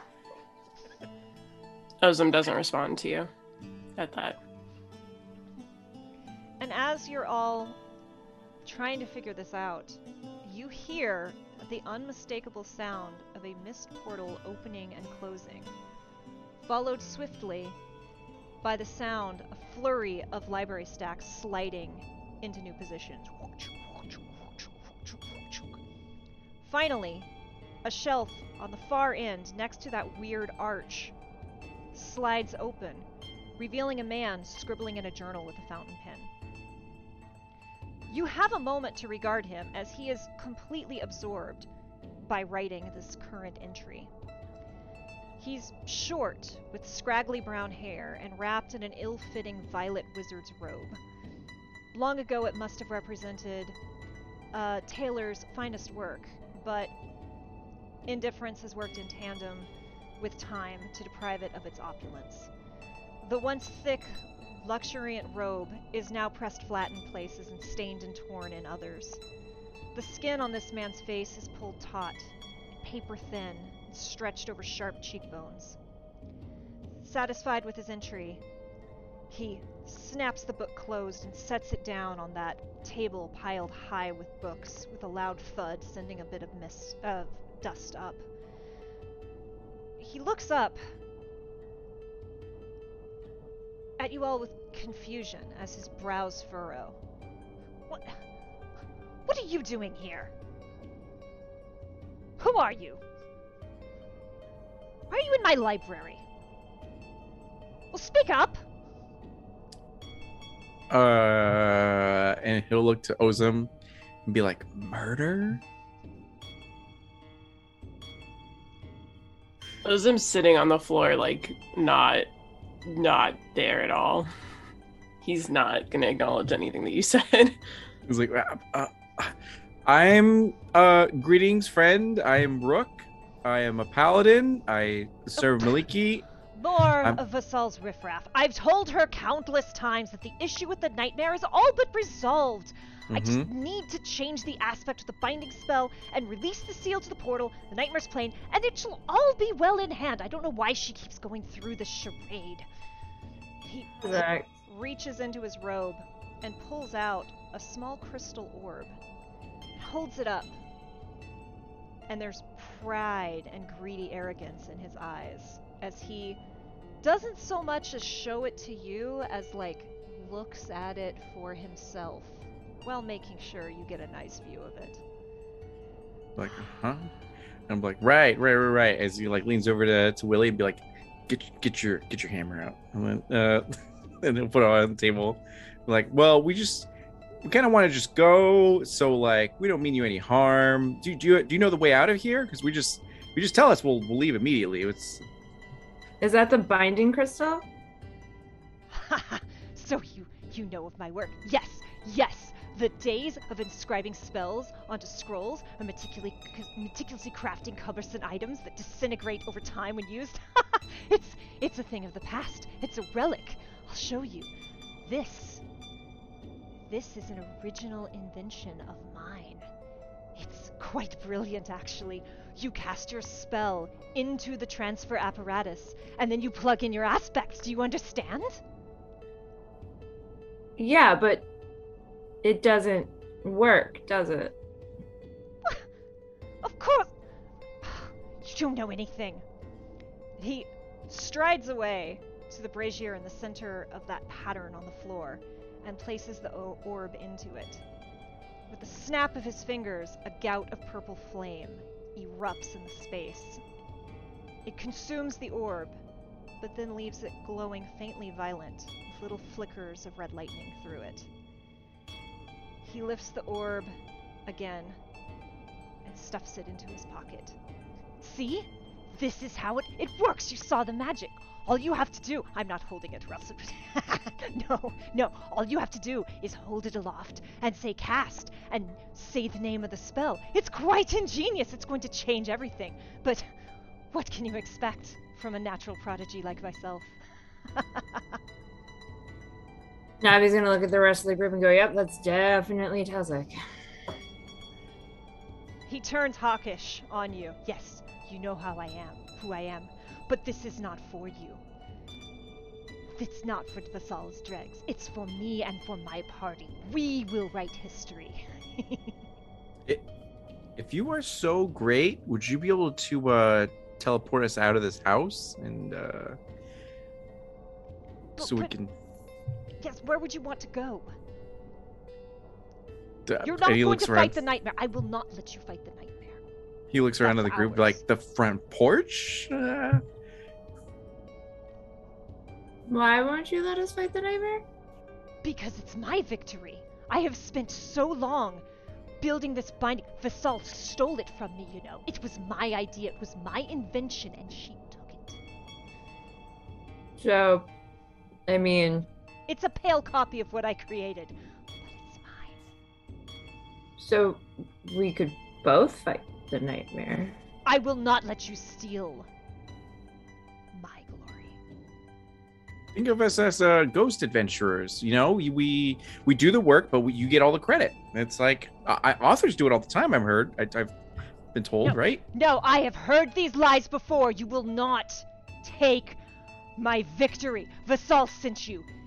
Sent you to steal my binding spell. That's what it is. And I showed you. I was fool enough to show you. That's why you're here. Vasal, that coward. She wouldn't face me herself. She sent you. You will not have my spell. You will not have my portal. You will not have my victory. With that, he raises his arms, and all of the shelves around you slam closed. He raises his hand, and dark purple energy come from around behind him and settle on those four corpses. As at one motion, they all stand. I need you all to roll initiative. Oh boy. All right, Ozim, it's time to butch or Wake up, beefy boy. 12. Uh, 12. Uh, that's a zero. Do you have not have a plus? Uh, I have a negative one. Negative. Awesome. Awesome. Cool. That's fun.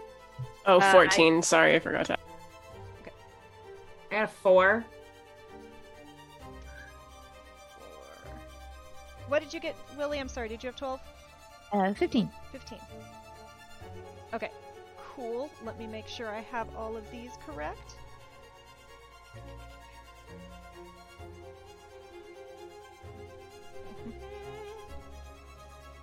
Is a little bit of a complex fight, y'all. Sorry.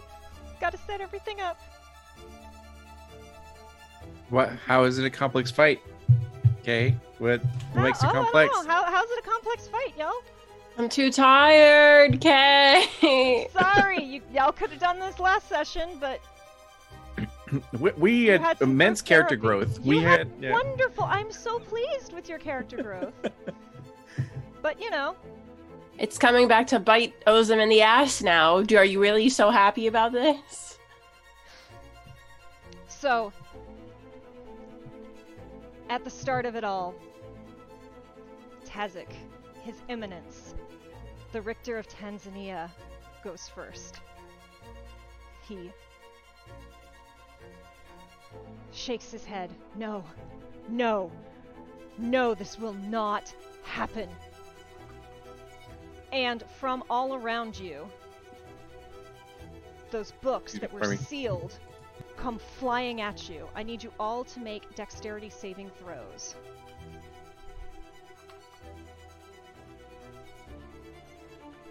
Oh, the pain. You get a plus two because of me. So eight. Eight. Mm-hmm. 18. Okay. And you said it was Also plus two because of. Rook? So I was Yeah. a nat one. So Wow. I'm a 25. I'm feeling pretty good. Okay. Sorry, Ozim, what was yours? Eight. Eight. Okay. So, Rook and Willie, you take three points of bludgeoning damage as just swarms of books come at you. But good. Nabi and Ozim, you take 13 points of bludgeoning damage as just these things come flying at you from all directions. Tazik just rise and help me. This victory will be ours. They will not steal it. And from behind you, a large half orc woman in plate steps forward, grunting. Hmm.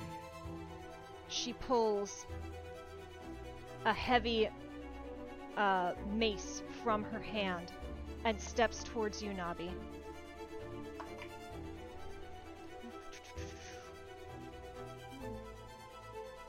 Does a.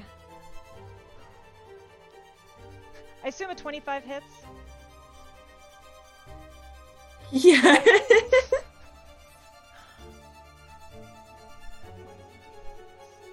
So she swings at you,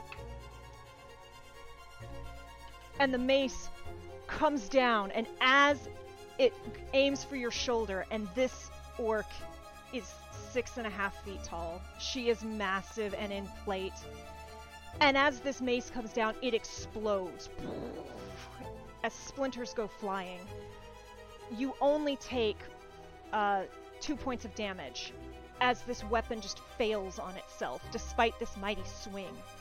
And she looks at the shattered mace in her hand, and you see, even though her eyes are small and dark, you see pain and sadness at this. She throws it aside, and that is her turn. The dwarf nearby rushes forward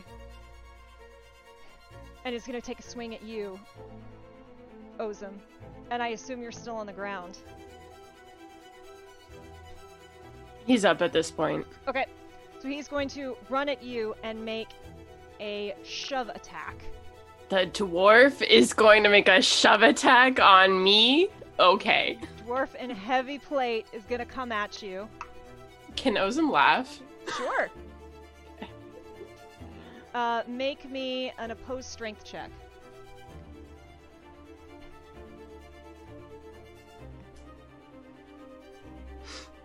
Twenty-three. 23.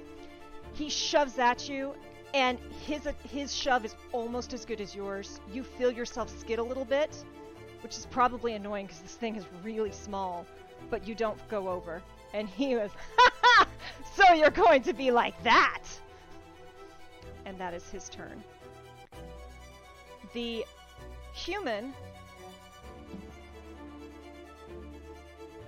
Uh, wait, where is this?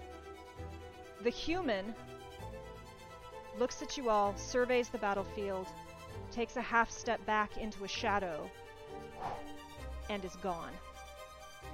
And you don't know where he is. Willie, you're up. So before you is this Tazik character with black, crackling magic swirling around his hands. There's a half orc in front of Nabi who no longer has a weapon but a large shield. Mhm. There is a dwarf in plate with twin swords standing in front of Ozim, who just tried to shove him. There is an elven woman in a green dress with a uh, crown of what looks almost like driftwood standing further back, and a human who is gone. Well, she's immediately gonna scramble for her flute and goes, Go back, you guys! and just starts casting uh, Bardic Inspiration. Who are you giving it to? I want to give it to, um, how about Nabby? Nabi, you have a bardic inspiration. Uh, that is a D8 at your level, correct? Let me check. Also, it's a mote of potential. Yes, so when you use that bardic inspiration, something special is going to happen. Uh, we just have to remember to. That's your job. Part of your job is you have to remember to tell her that when she uses that, something special is going to happen. You can count on me, mon capitaine. Um, that is your bonus action. Is there an action you would like to take? Um, Am I within the group? Am I next to anybody? Uh, it's a D6. I'm sorry, Nabi. Yes. Uh, so you are right beside Rook.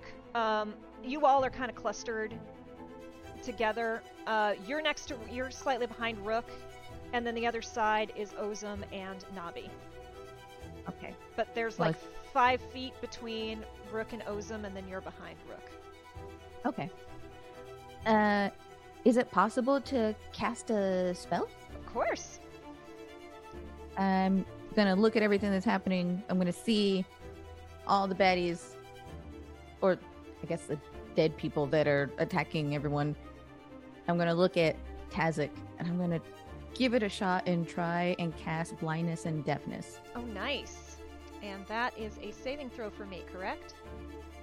Let me see. Mm, Yes. Constitution 14. What is your con, Sir Eminence? 12. That is a 14 on the dot, so he resists it. You, Ah. what, what is your what does your magic look like when you cast this? It's between Rook's legs, she's just. yeah.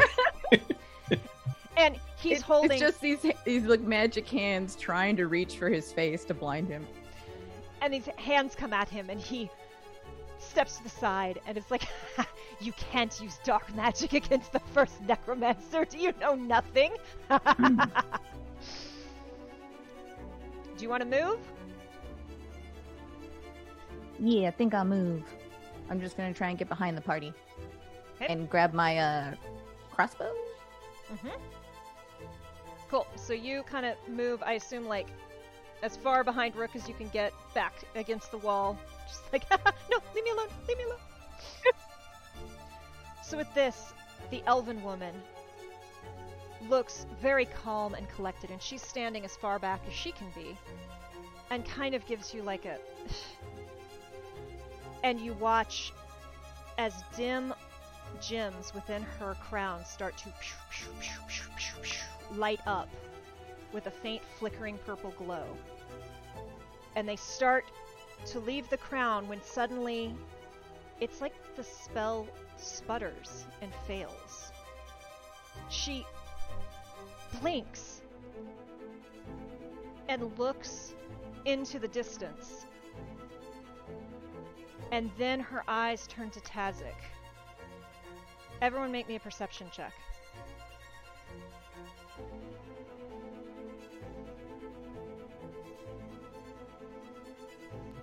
That's a four.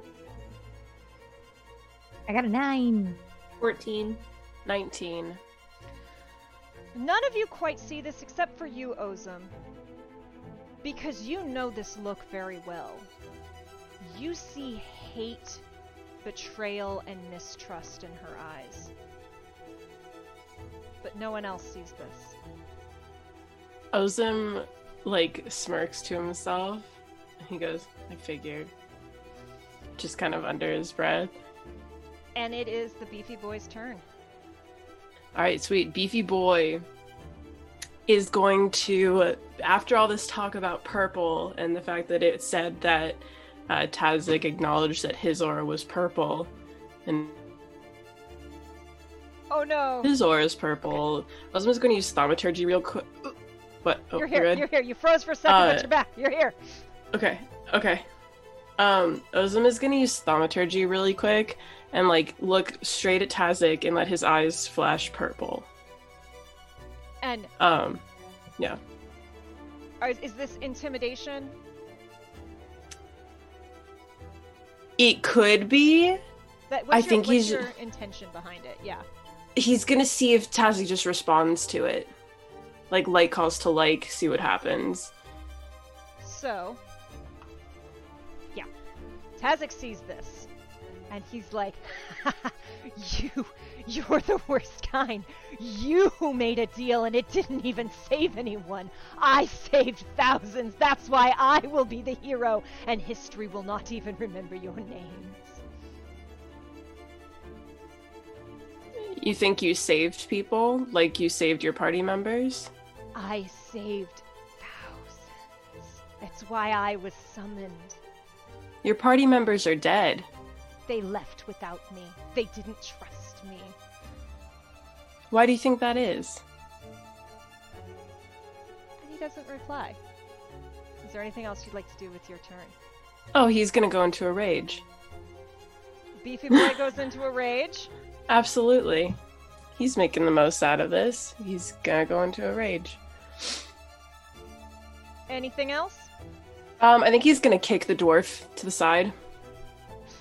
Um, so you're want, shoving him then, I guess?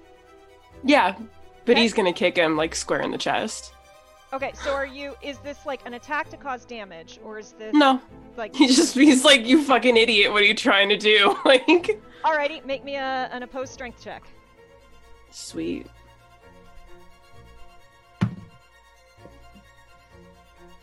That is a 18 or 19. With a 23. Damn it. you cannot beat the greatest gladiator! and he does a weird spinning flourishy move. I have two attacks. Can I kick him again? Sure. now that I know, I need to just get a nat 20 so I can get a 24 and then we'll be all good. ah, I dropped it. Oh no. Alright, we're using. I need to find that in a second. Hold on. using the other dice. The joys of having more than one. Yes, I. Yours is. No, it's not gonna happen. I could do this all day. um, Nabi. Um, Nabi is going to how wait, so the orc person is in front of me, right? And then is Tazik like behind the orc? Yes. There Okay. is- It's like farthest back is the elf, and then there's Tazik, and then there's the orc, and then the uh, dwarf is to the side, kind of near Ozim. Okay. Um, can I use my Misty Step as a bonus action to Absolutely.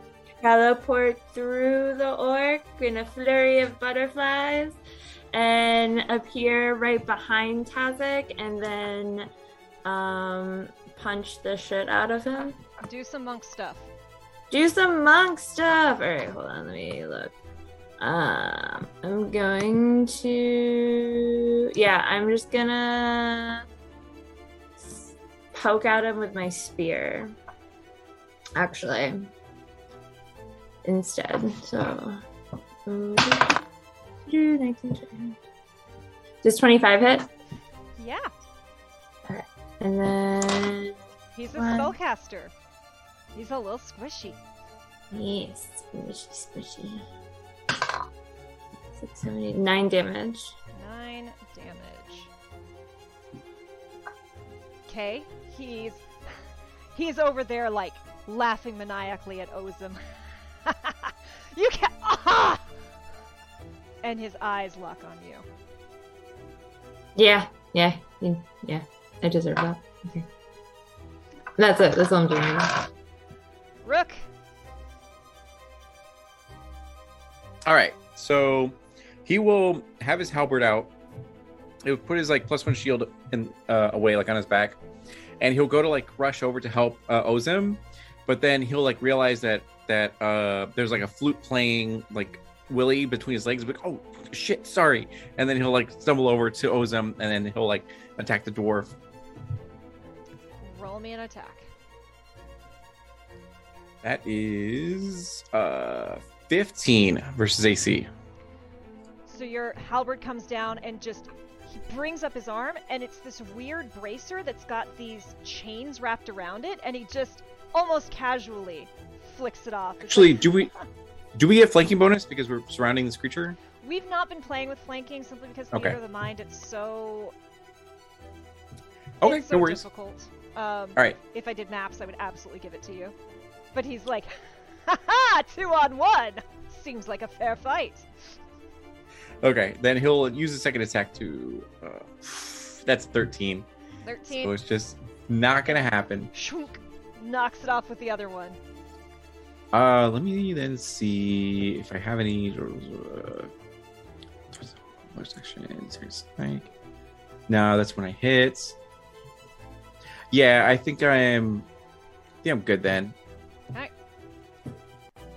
So, top of the round. Oh wait, while Ozim and Rook are next to each other, can Ozim like whisper to Rook, like the elf is probably on our side? I'm like, oh, as he like is, is like swinging his halberd and looks back. Yeah.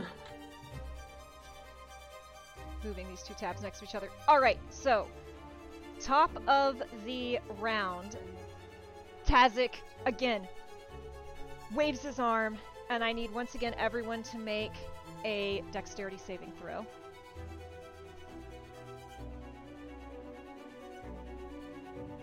Seventeen. 17. That's a four. Okay. Hey, I got a four too. 24. So, Nabi and Ozim, books come flying at you again. And Nabi, it's probably making you a little mad at this point because they're being torn apart as their t- pages are flying. You both take seven points of bludgeoning damage as these book comes to- books come at you. Whereas Willy and Rook, you each take 13 points of damage as just you try to dodge out of the way and you just another one hits your face. And Tazik looks at you. Nabi, who's right up on him. Yeah, I am. And is going to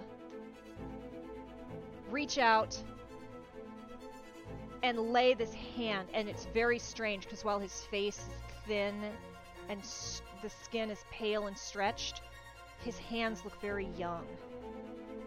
And he lays one long hand on you and says, We could have worked together. You were like me. We could have accomplished things, but instead. And he casts Inflict Wounds. at second level. Awesome.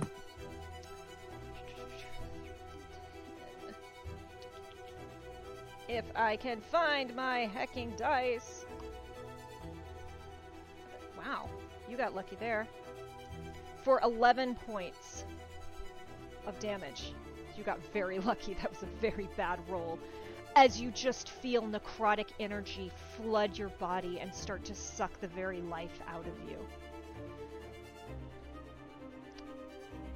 At that point, Roxy, the big half orc, spins around and seeing um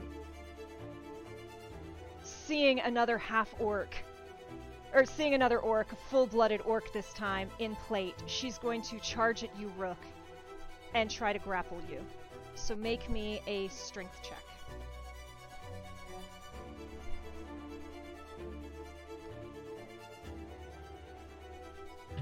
All right, no more digital dice for me. I got a five. She grabs you only with a seven. So neither of you are at your best, and she manages to get a grip on you and shouts, Marinara! Which seems very strange. But that is her turn. Uh, then the dwarf in front of you, Ozim, says, Ha ha! It's time to play! And. Does a 14 hit? Does a 21 hit?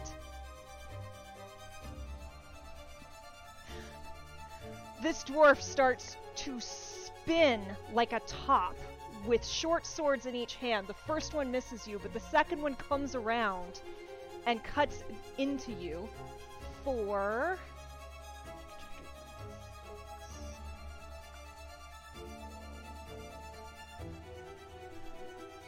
six points of slashing damage.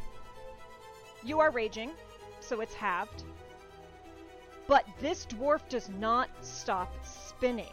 He continues to go in a circle in front of you with these blades in hand. Right then, Rook, out of the shadows, this human appears and stabs a dagger at you. Like, oh, what the fuck? Is like everyone's stabbing him. Uh, does a 14 hit? Uh, it does not. He would get advantage because I'm currently That grappled. is right. Yeah. Ooh. Yeah, that's a 19 plus 5. Uh, All right. Um, You didn't have to say anything. I'm a fellow dungeon master. I gotta be truthful. I respect the honesty. For nine points of damage, plus eight points of sneak attack.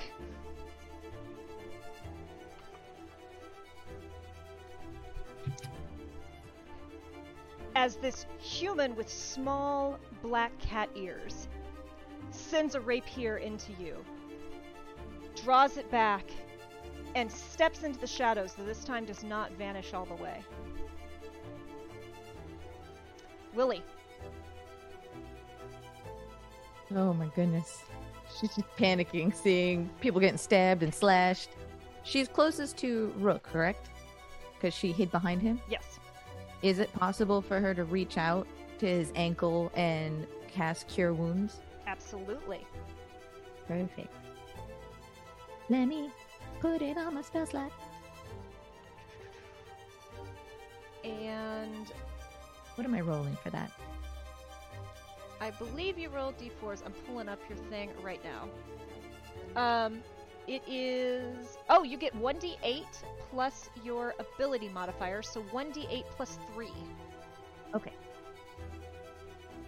Uh, Roll good. three, five. Five? Okay. Hey, hey, better than nothing. Absolutely. You still have a bonus action? Okay. Action. I'm gonna go down to bonuses. Um, You could do Can I use my crossbow, or does that not count as a bo- bonus that action? that is an action. Uh, I think it looks like the uh, you can do so you you have healing word and sanctuary as bonus actions, but you did cast a spell for your main action, so you can't cast another spell right now. You I think do, Bardic Inspiration. You can is, do another yeah. bardic inspiration. Yeah, I'll I'll double whammy Rook and hit him with bardic inspiration. What do you sing to Rook? My heart will go on. Just just really With the shrieking recorder. into- yeah, Yeah. with the recorder, with all the passion I have. All right. Is that your turn? Yeah. And they also get a mote, or is it just one person? No, they Each. each get a mote, but it happens Okay. when they use their thing. So you've got 1d6 bardic inspiration. Um, and with that, the elf takes one more step back and says, Pay attention. Don't you notice what has happened? You never pay attention! And that's her turn. Who are they addressing though? You don't know. Um. Ozim, The dwarf's still spinning, right? dwarf is still spinning. All right, Ozim's just gonna move towards Tazik and out of the way of this spinning dwarf. If you leave the combat range, you will get an attack of opportunity.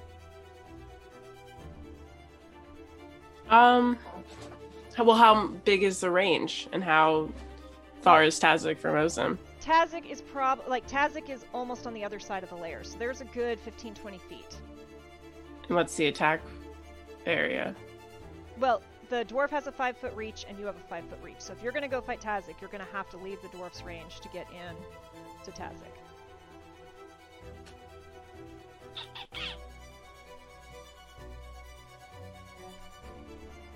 He'll tank it. He's gonna move. Alrighty. Uh, well, he rolls a nat one, so dwarf like takes a spinning swing at you, and even though he misses, you hear "Ha ha! Well played." Cool. um, yeah. So Ozim is going to make his attacks against Tazik. Um, Swing away. but I think he's gonna try to catch the eye of the elf as he's moving, and just try to like nod at her. She does not seem to be paying any attention to you. Is she? She She seems to be focused on the other resurrected individuals. okay, that's that's good enough for him to take note of. Um, Ozim will continue to let his eyes flash purple, but this time he will do it to intimidate Tazik. So, Um, if you're doing it to intimidate, it's going to take an action. That's so fine. You can either do two attacks, or you can do. I'll do an intimidation and an attack. Okay. Roll me intimidation. That's cocked. That is going to be a 23. He. You see him flinch slightly, and you don't know what that did, but you know it did something. I will tell you as the player mechanically, he lost an ability. I'm not going to tell you what that ability is because it's more fun for me that way. That's fine. Satis, I'm getting to use Ozim's massive intimidation advantage. You you I'm see fine him with like it. see that purple and is like see that there's this is a person who no longer like has a heart, right? Yeah. Whatever, but you see something an echo of what used to be humanity in there is like flinch slightly. Sick. And he will use that to make a big old attack with his great axe. Do it. Nat 20, baby! And that This is gonna hurt. Much needed. Much needed. that's a 24. And do I have a b- the two plus two from Rook as well on attack? That's only on saving throws. Yeah. Oh, okay, okay. But yeah, it's a 24 attack. Roll your damage. This is gonna hurt. 1d12 plus 4. That is a 15. 15 points of damage. And did you is that doubled from the crit or No. So 30. 30 points of damage. Barbarians with a crit, y'all. This withered old spellcaster, you just see this axe come down, and he is actually like he staggers back and he goes from it's already this weird kind of maniacal, and now suddenly he's got one hand on a table and is like holding himself up, and he's bloodied, but he's still hanging in there. No, no, you can't take it from me. You don't understand my power. You think we want to take your fucking crystal from you? Nabi, it's your turn.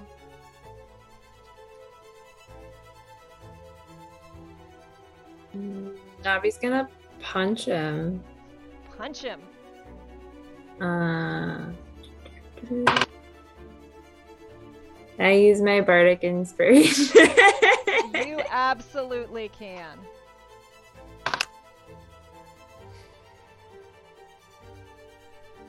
Yeah, thirteen. 13 hits him. Oh, it does. He's Okay, a cool. Squishy spellcaster. Good. Um,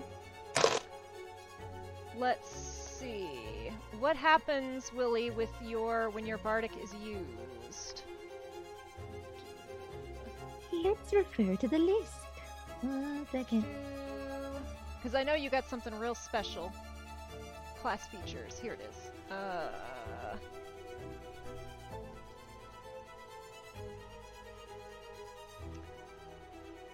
Oh, the mote of potential, you mean? yes. When granting a FP On an attack creature- roll. You found it. Do you Yeah. want to read that one out? Yeah. Uh, immediately after the creature rolls the bardic inspiration die to add it to the attack roll against a target, the mote thunderously shatters, and the target and each creature of your choice that you can see within five feet of you must succeed on a Constitution saving throw against your spell save DC or take thunder damage equal to the number rolled on bardic inspiration die. Ooh. Okay. So, Remember with the one. so know. every little bit helps in a boss fight, you know? Okay, let me check his con modifier. Oh, he fails by one. so he'll take one extra point of damage to whatever you're doing here. Uh, seven, eight. Eight, so nine total? Yeah. So Okay. for that, and then she's gonna use a ki point to do flurry of blows and get two more unarmed attacks. Keep on wailing on this old man. 16, 17, 18, 19, 20, 21, That'll hit. 12, 17. 17.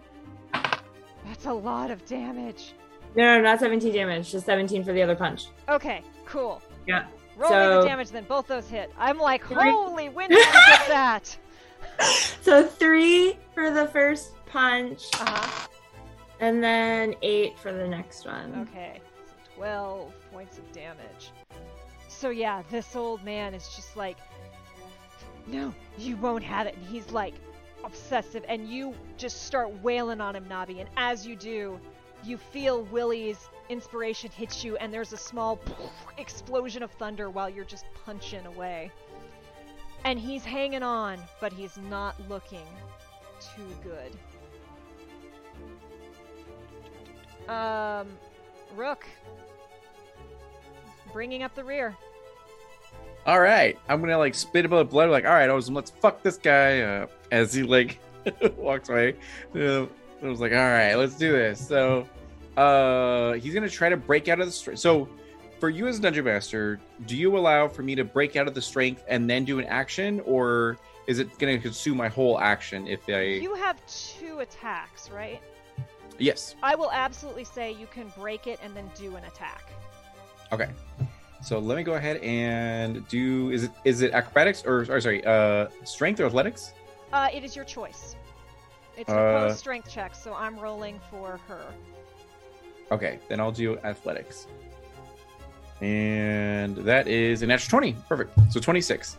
Yeah, you and these big beefy arms of this half orc who's still a little bit taller than you just come off from around you as she goes okay, perfect. And then uh he will I think I'm okay. So he will uh go to the dwarf and then uh attempt to attack with his halberd. Okay. And that is a Uh, 10 plus 7, so 17 versus AC. Spins off. You go into this whirling mix of blades and armor, and you swing down, and it just deflects right off. This is Okay. a tough little dwarf. Then he will spend his bonus action. Uh, oh man. He'll spend his bonus action when he when he realizes the th- threat level of this encounter and him being surrounded by three targets. He'll look to Willy and then uh like like just like s- slap her head a little bit and be like, "Don't die!" As he'll do Shield of Faith on her, and Oh. then As a reminder, you do have Bardic Inspiration if you want to use it on that attack. I don't know if you do. Uh, yeah. Um, so that's a 1d8. So it was a 17 that I had. So that's plus 320 AC. That one will hit. Oh, thank God. All right. So, uh, let's see here. That will be eight points of damage. And then, what did you roll on your Bardic? Was it three? Uh, yes. So your mote also explodes and does another three points of thunder damage. Oh, good. Okay, perfect. And from the whirling blades, you hear "ow." And uh, he'll continue to be like, uh, "Don't die!" as he like taps Willy on the the forehead and does uh, Shield of Faith, which gives you a plus two to your AC uh, for ten minutes. Yeah, so the whole fight essentially. So, at the top of this round, Nabi, you feel a weight on your shoulders as the Mist Cat appears and says, If anyone's gonna do any magic or healing, I do it now. And then holds his move, holds his action. And at that exact moment, you hear, you see Tazik look at the cat. And he's wounded and bleeding. And betrayal hits his face. He says, Curse you, Howard Phillips! And he is going to cast.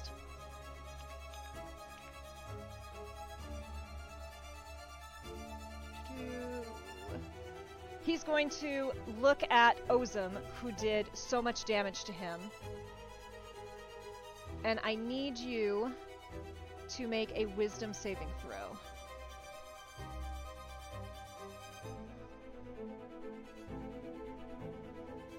Nineteen. 15. So he looks at you and magic crackles and he thrusts it at you and you feel the start of terror creeping into your mind. But you're able to shake it off. Curse you all!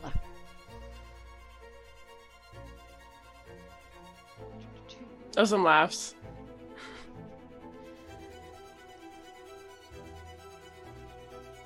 Hearing this, the half orc spins around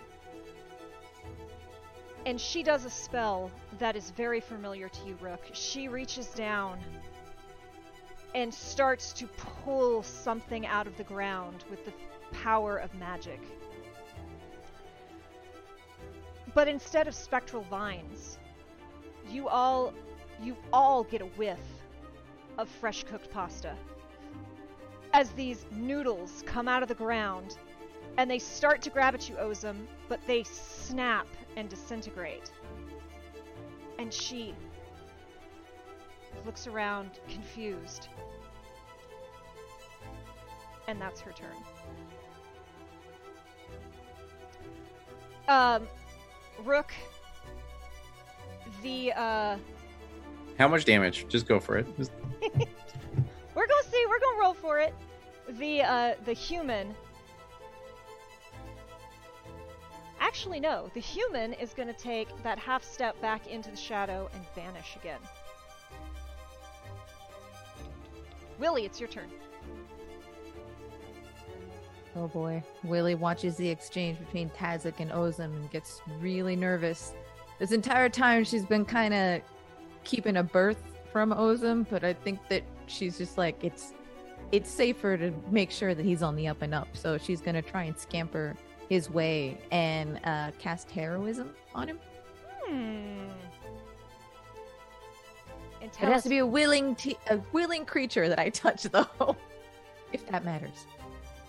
Are you willing? Of course, he's he's fine with it.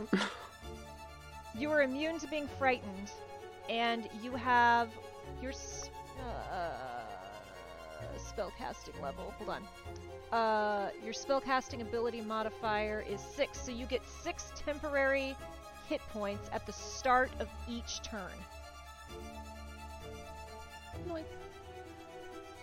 oh, so I have like a buff of six extra hit points. Okay. But you have at the start of your turn, you'll get six hit points, and the start of your next turn, you'll get six more temporary hit points. Oh, sick. For as long as the spell lasts, which is one minute, so the fight. Okay. So, Willy, you've scampered forward. You've been careful to avoid people, so you're standing like right behind Ozim. You can back up about 10 feet if you want to, so you're not quite so close to Tazik. Or that you can stay close like to a Ozim. plan. I don't want to be near that man. Okay. So you scamper back about 10 feet, so you're you're about halfway. You're about 10 feet from Ozim, about 10 feet from Rook, give or take. Cool. Intestines still good. Still on the inside where you want them to be. Um.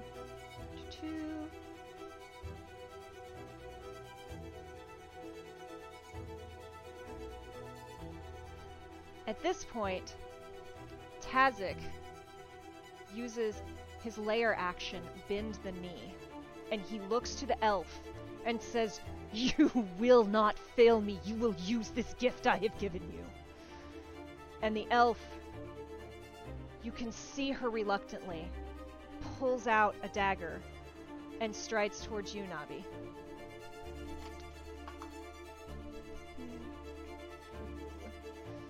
And with a an angry look in her eyes, stabs at you. Does a 21 hit? Yes. You take four points of piercing damage from this dagger. And she looks past you and to the half orc and says, Reach out to your god. Don't you understand what's happening? Reach out and you'll know. And at that point, actually, let me make sure I'm not missing anyone. Yeah, at that point, Nabi, it's your turn. Okay, I have a question because I don't have any of my notes with me, obviously, for obvious problem. reasons. Um, the Mist Cat deal thing. Does that extra damage count towards any of these people that I forgot that I had that we all have now? David reminded me, and but since it will work. It's not damage, but it because you and Willy took the deal. You can add that D4 to your attacks because there does seem to be mist emanating Right, from right, these. right. So, Oh wait, wasn't I after the elf? uh, you're right. I'm sorry. It's you, and then it's sorry. I had a slightly No, different fine. order on a sheet, and I'm trying to make sure this. There's a lot of moving parts in this battle. Apologies. Yes, Ozim, it's your turn. Okay. Um, Beefy Boy is gonna go for Tazik, Roll it. of course. Twenty-two. I yeah. Frail old man takes a hit. And that will be oh, uh, it is. Where is it?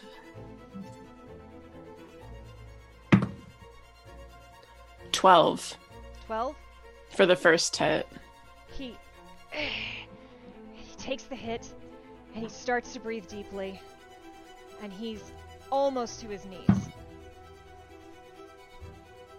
And then the next one is another twenty-two. Roll it again. Sixteen.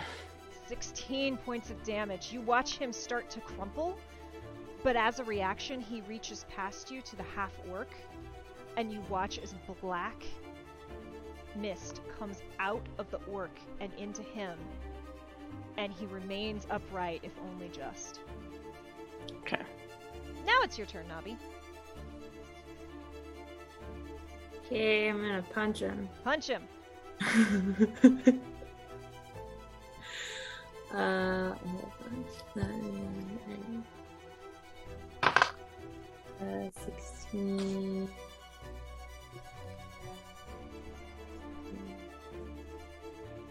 Twenty-five hit.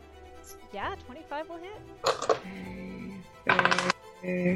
Three damage, Okay, and then she's gonna flurry of blows, give me two more. and she's gonna hit him one more time, maybe. Six, seven, 10, 15 hit. 15 will hit. Okay, and then for three, and then Okay. she's gonna punch herself for healing.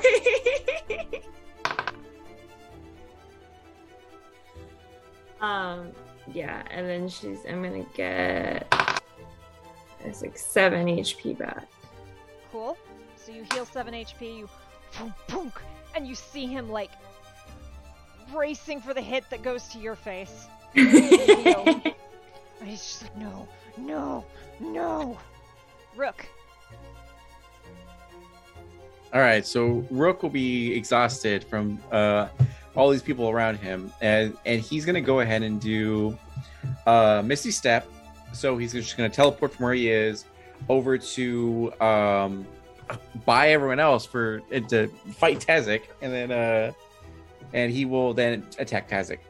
Okay. Uh, yoink! That's gonna be a twenty-five to hit. That'll hit. Okay, that's good. And that is going to be 12 damage. 12 damage. Uh, ooh, let me see here. damage. Uh, you know what? He'll try to. Whoa. He will do. Divine Smite. Uh, so when I hit, I can spend a uh, slot, uh, spell slot to deal Mhm. 2d8 more damage. Is that regular damage or is that a radiant damage? Uh, that is Radiance, Thought so. and that is four. Okay.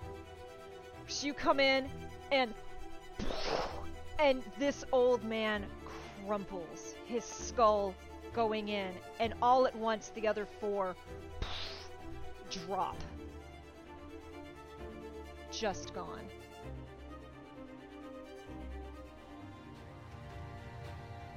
You. No! He cries out, and you hear tink, tink, tink, tink, tink, tink as this orb falls out of his coat his robe and across the ground. He, with a with a big hollow spot in his head, reaches weakly out and just barely moves his fingers, and you see a mage hand appear, flickering kind of in and out of existence. It grabs the orb and starts dragging it back towards him. You. You cannot. You cannot have it. But then, even as he says this, his dying breaths are cut off cut off by Mist Cat, who suddenly and it's met by a cacophony of other cat sounds as these strange cats that look like hairless cats that have bred with rats that have short, bristly whiskers coming off their snouts, almost like porcupines' quills, and long, prickly tails appear out of the walls and leap down. They pounce upon Tazik. Um, anyone who is trained in Arcana, which Willy, you might be the only one. Roll. Yeah, I got like a plus four. Give me a wisdom or an insight. So was I'm seeing any of this? Yeah, you're, this Oh, happens sick. right in front of you. You But just- does he see Mist Cat? You don't see Mist Cat, but you see 'Kay. these other cats. I assume that Ozim doesn't see it, so I'll start explaining like there's a bunch of cats and like, I'm like I got a 15. You got a 15. You know these things. These are called Gremishkas. They're these really weird, freaky abominations that are created when magic goes wrong. When when someone is trying to create life via magic and they do it wrong. These little animals are created and they hate their creators. They want to destroy magic, they want to kill the people who made them, and you watch as the frail body of this old man is ripped apart by these hissing, snarling, yowling creatures that have been hiding in the bookshelves. She ma- holds up her hands and goes, "Don't, don't attack him. They're, they're here for him." The maid hand, mage hand fades away, and the orb falls to the ground with a heavy thud. The warriors around you lay sprawled on the ground before they just dissolve into ash. You only have a moment to take this in before the ground beneath your very feet starts to shake and you hear the walls start to crack ominously. Waves of protective magic that have been holding these stacks in place crack, and you watch as these stacks burst, leaving behind a mental image of shattered glass. The magical explosion sends destroyed books flying everywhere, bookshelves toppling and splintering. The expanse of the library suddenly kicking up dusk as Gremishkas and rodents all scramble away into the nooks and crannies as stack after stack after stack starts to fall in a deafening cacophony. Beyond the fallen stacks, at one far end of the library, you now see a mist portal, previously hidden on that western wall.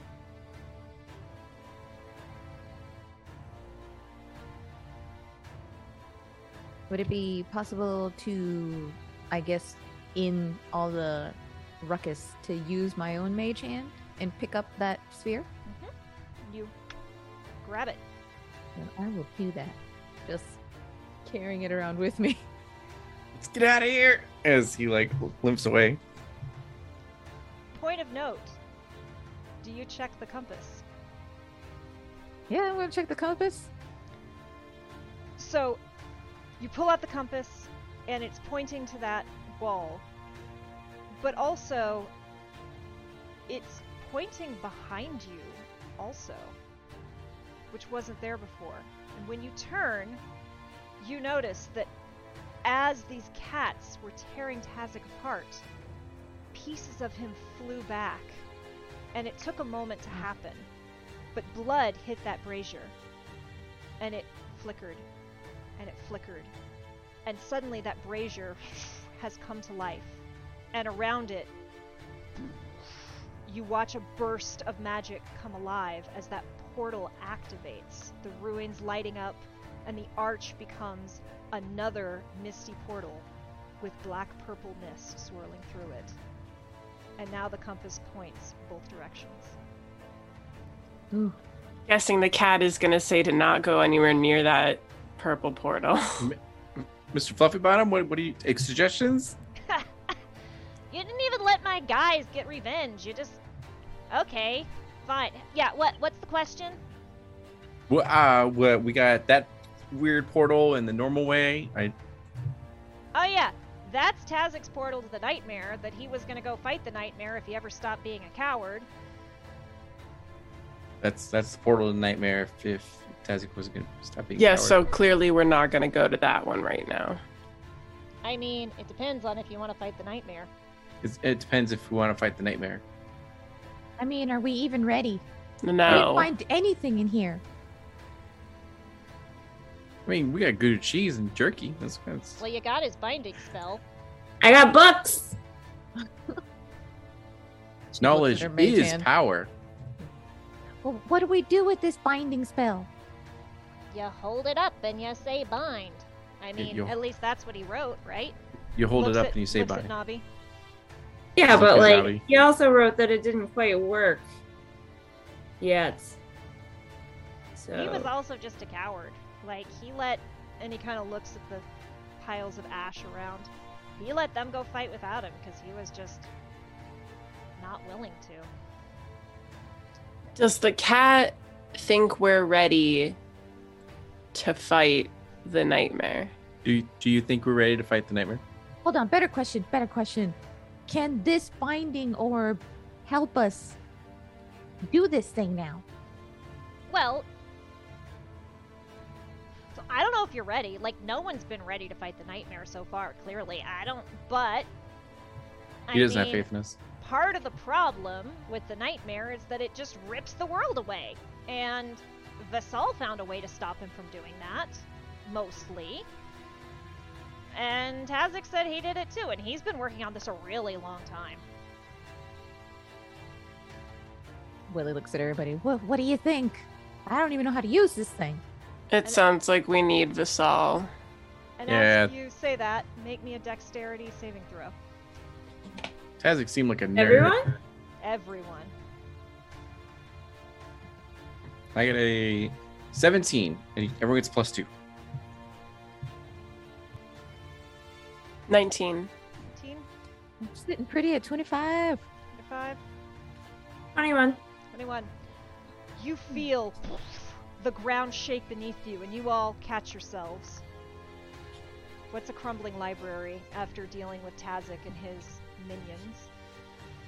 But you get the feeling this space is not going to be here much longer. Uh, no, normal, normal way. Normal way. You guys are the boss. Normal way. Let's go. All right. So And Willy, bef- oh.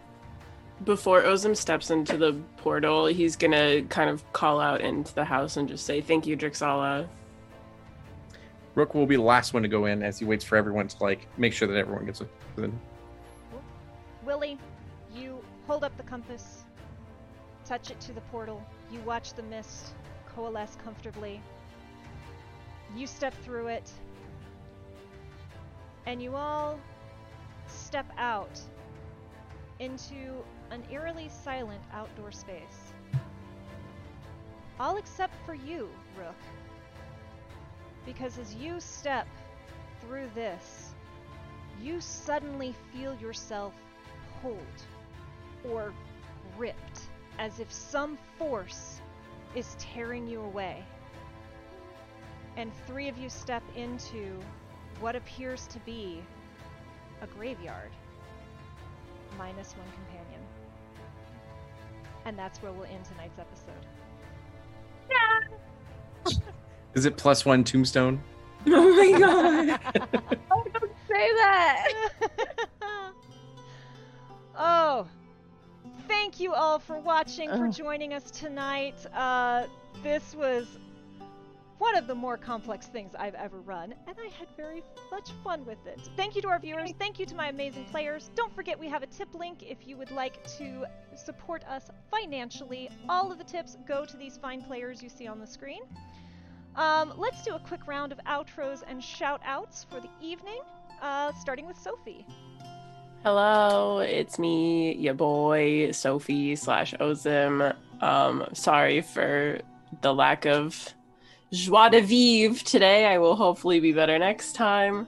Um, like I said, you can find me on Twitter at Subatomic Mints, and you might have seen me in the chat as Not So Gladiator. Thank you. Uh, D'Angelo. Hey everyone, my name is D'Angelo Murillo, and you can find me on social media at that underscore D'Angelo, uh, where I'm working on my own tabletop RPG called Emerald Templars, and it's like really, really cool. Uh, I'm organizing a lot of different stuff. This Saturday, catch the first episode of Phoenix by Night, uh, our Vampire the Masquerade uh, miniseries, and it should be uh, it should be pretty cool. Yeah, so I'm super excited to play this, and thanks for having me, Kay. Thank you for playing, Kassandra. That is I, and I'm actually very excited for that D'Angelo. Uh, Cozy Spoon, find me anywhere, social media, plug it in. I've been your gnome for this evening. I stayed intact, did not die. Total plus. And last but not least, Jenn.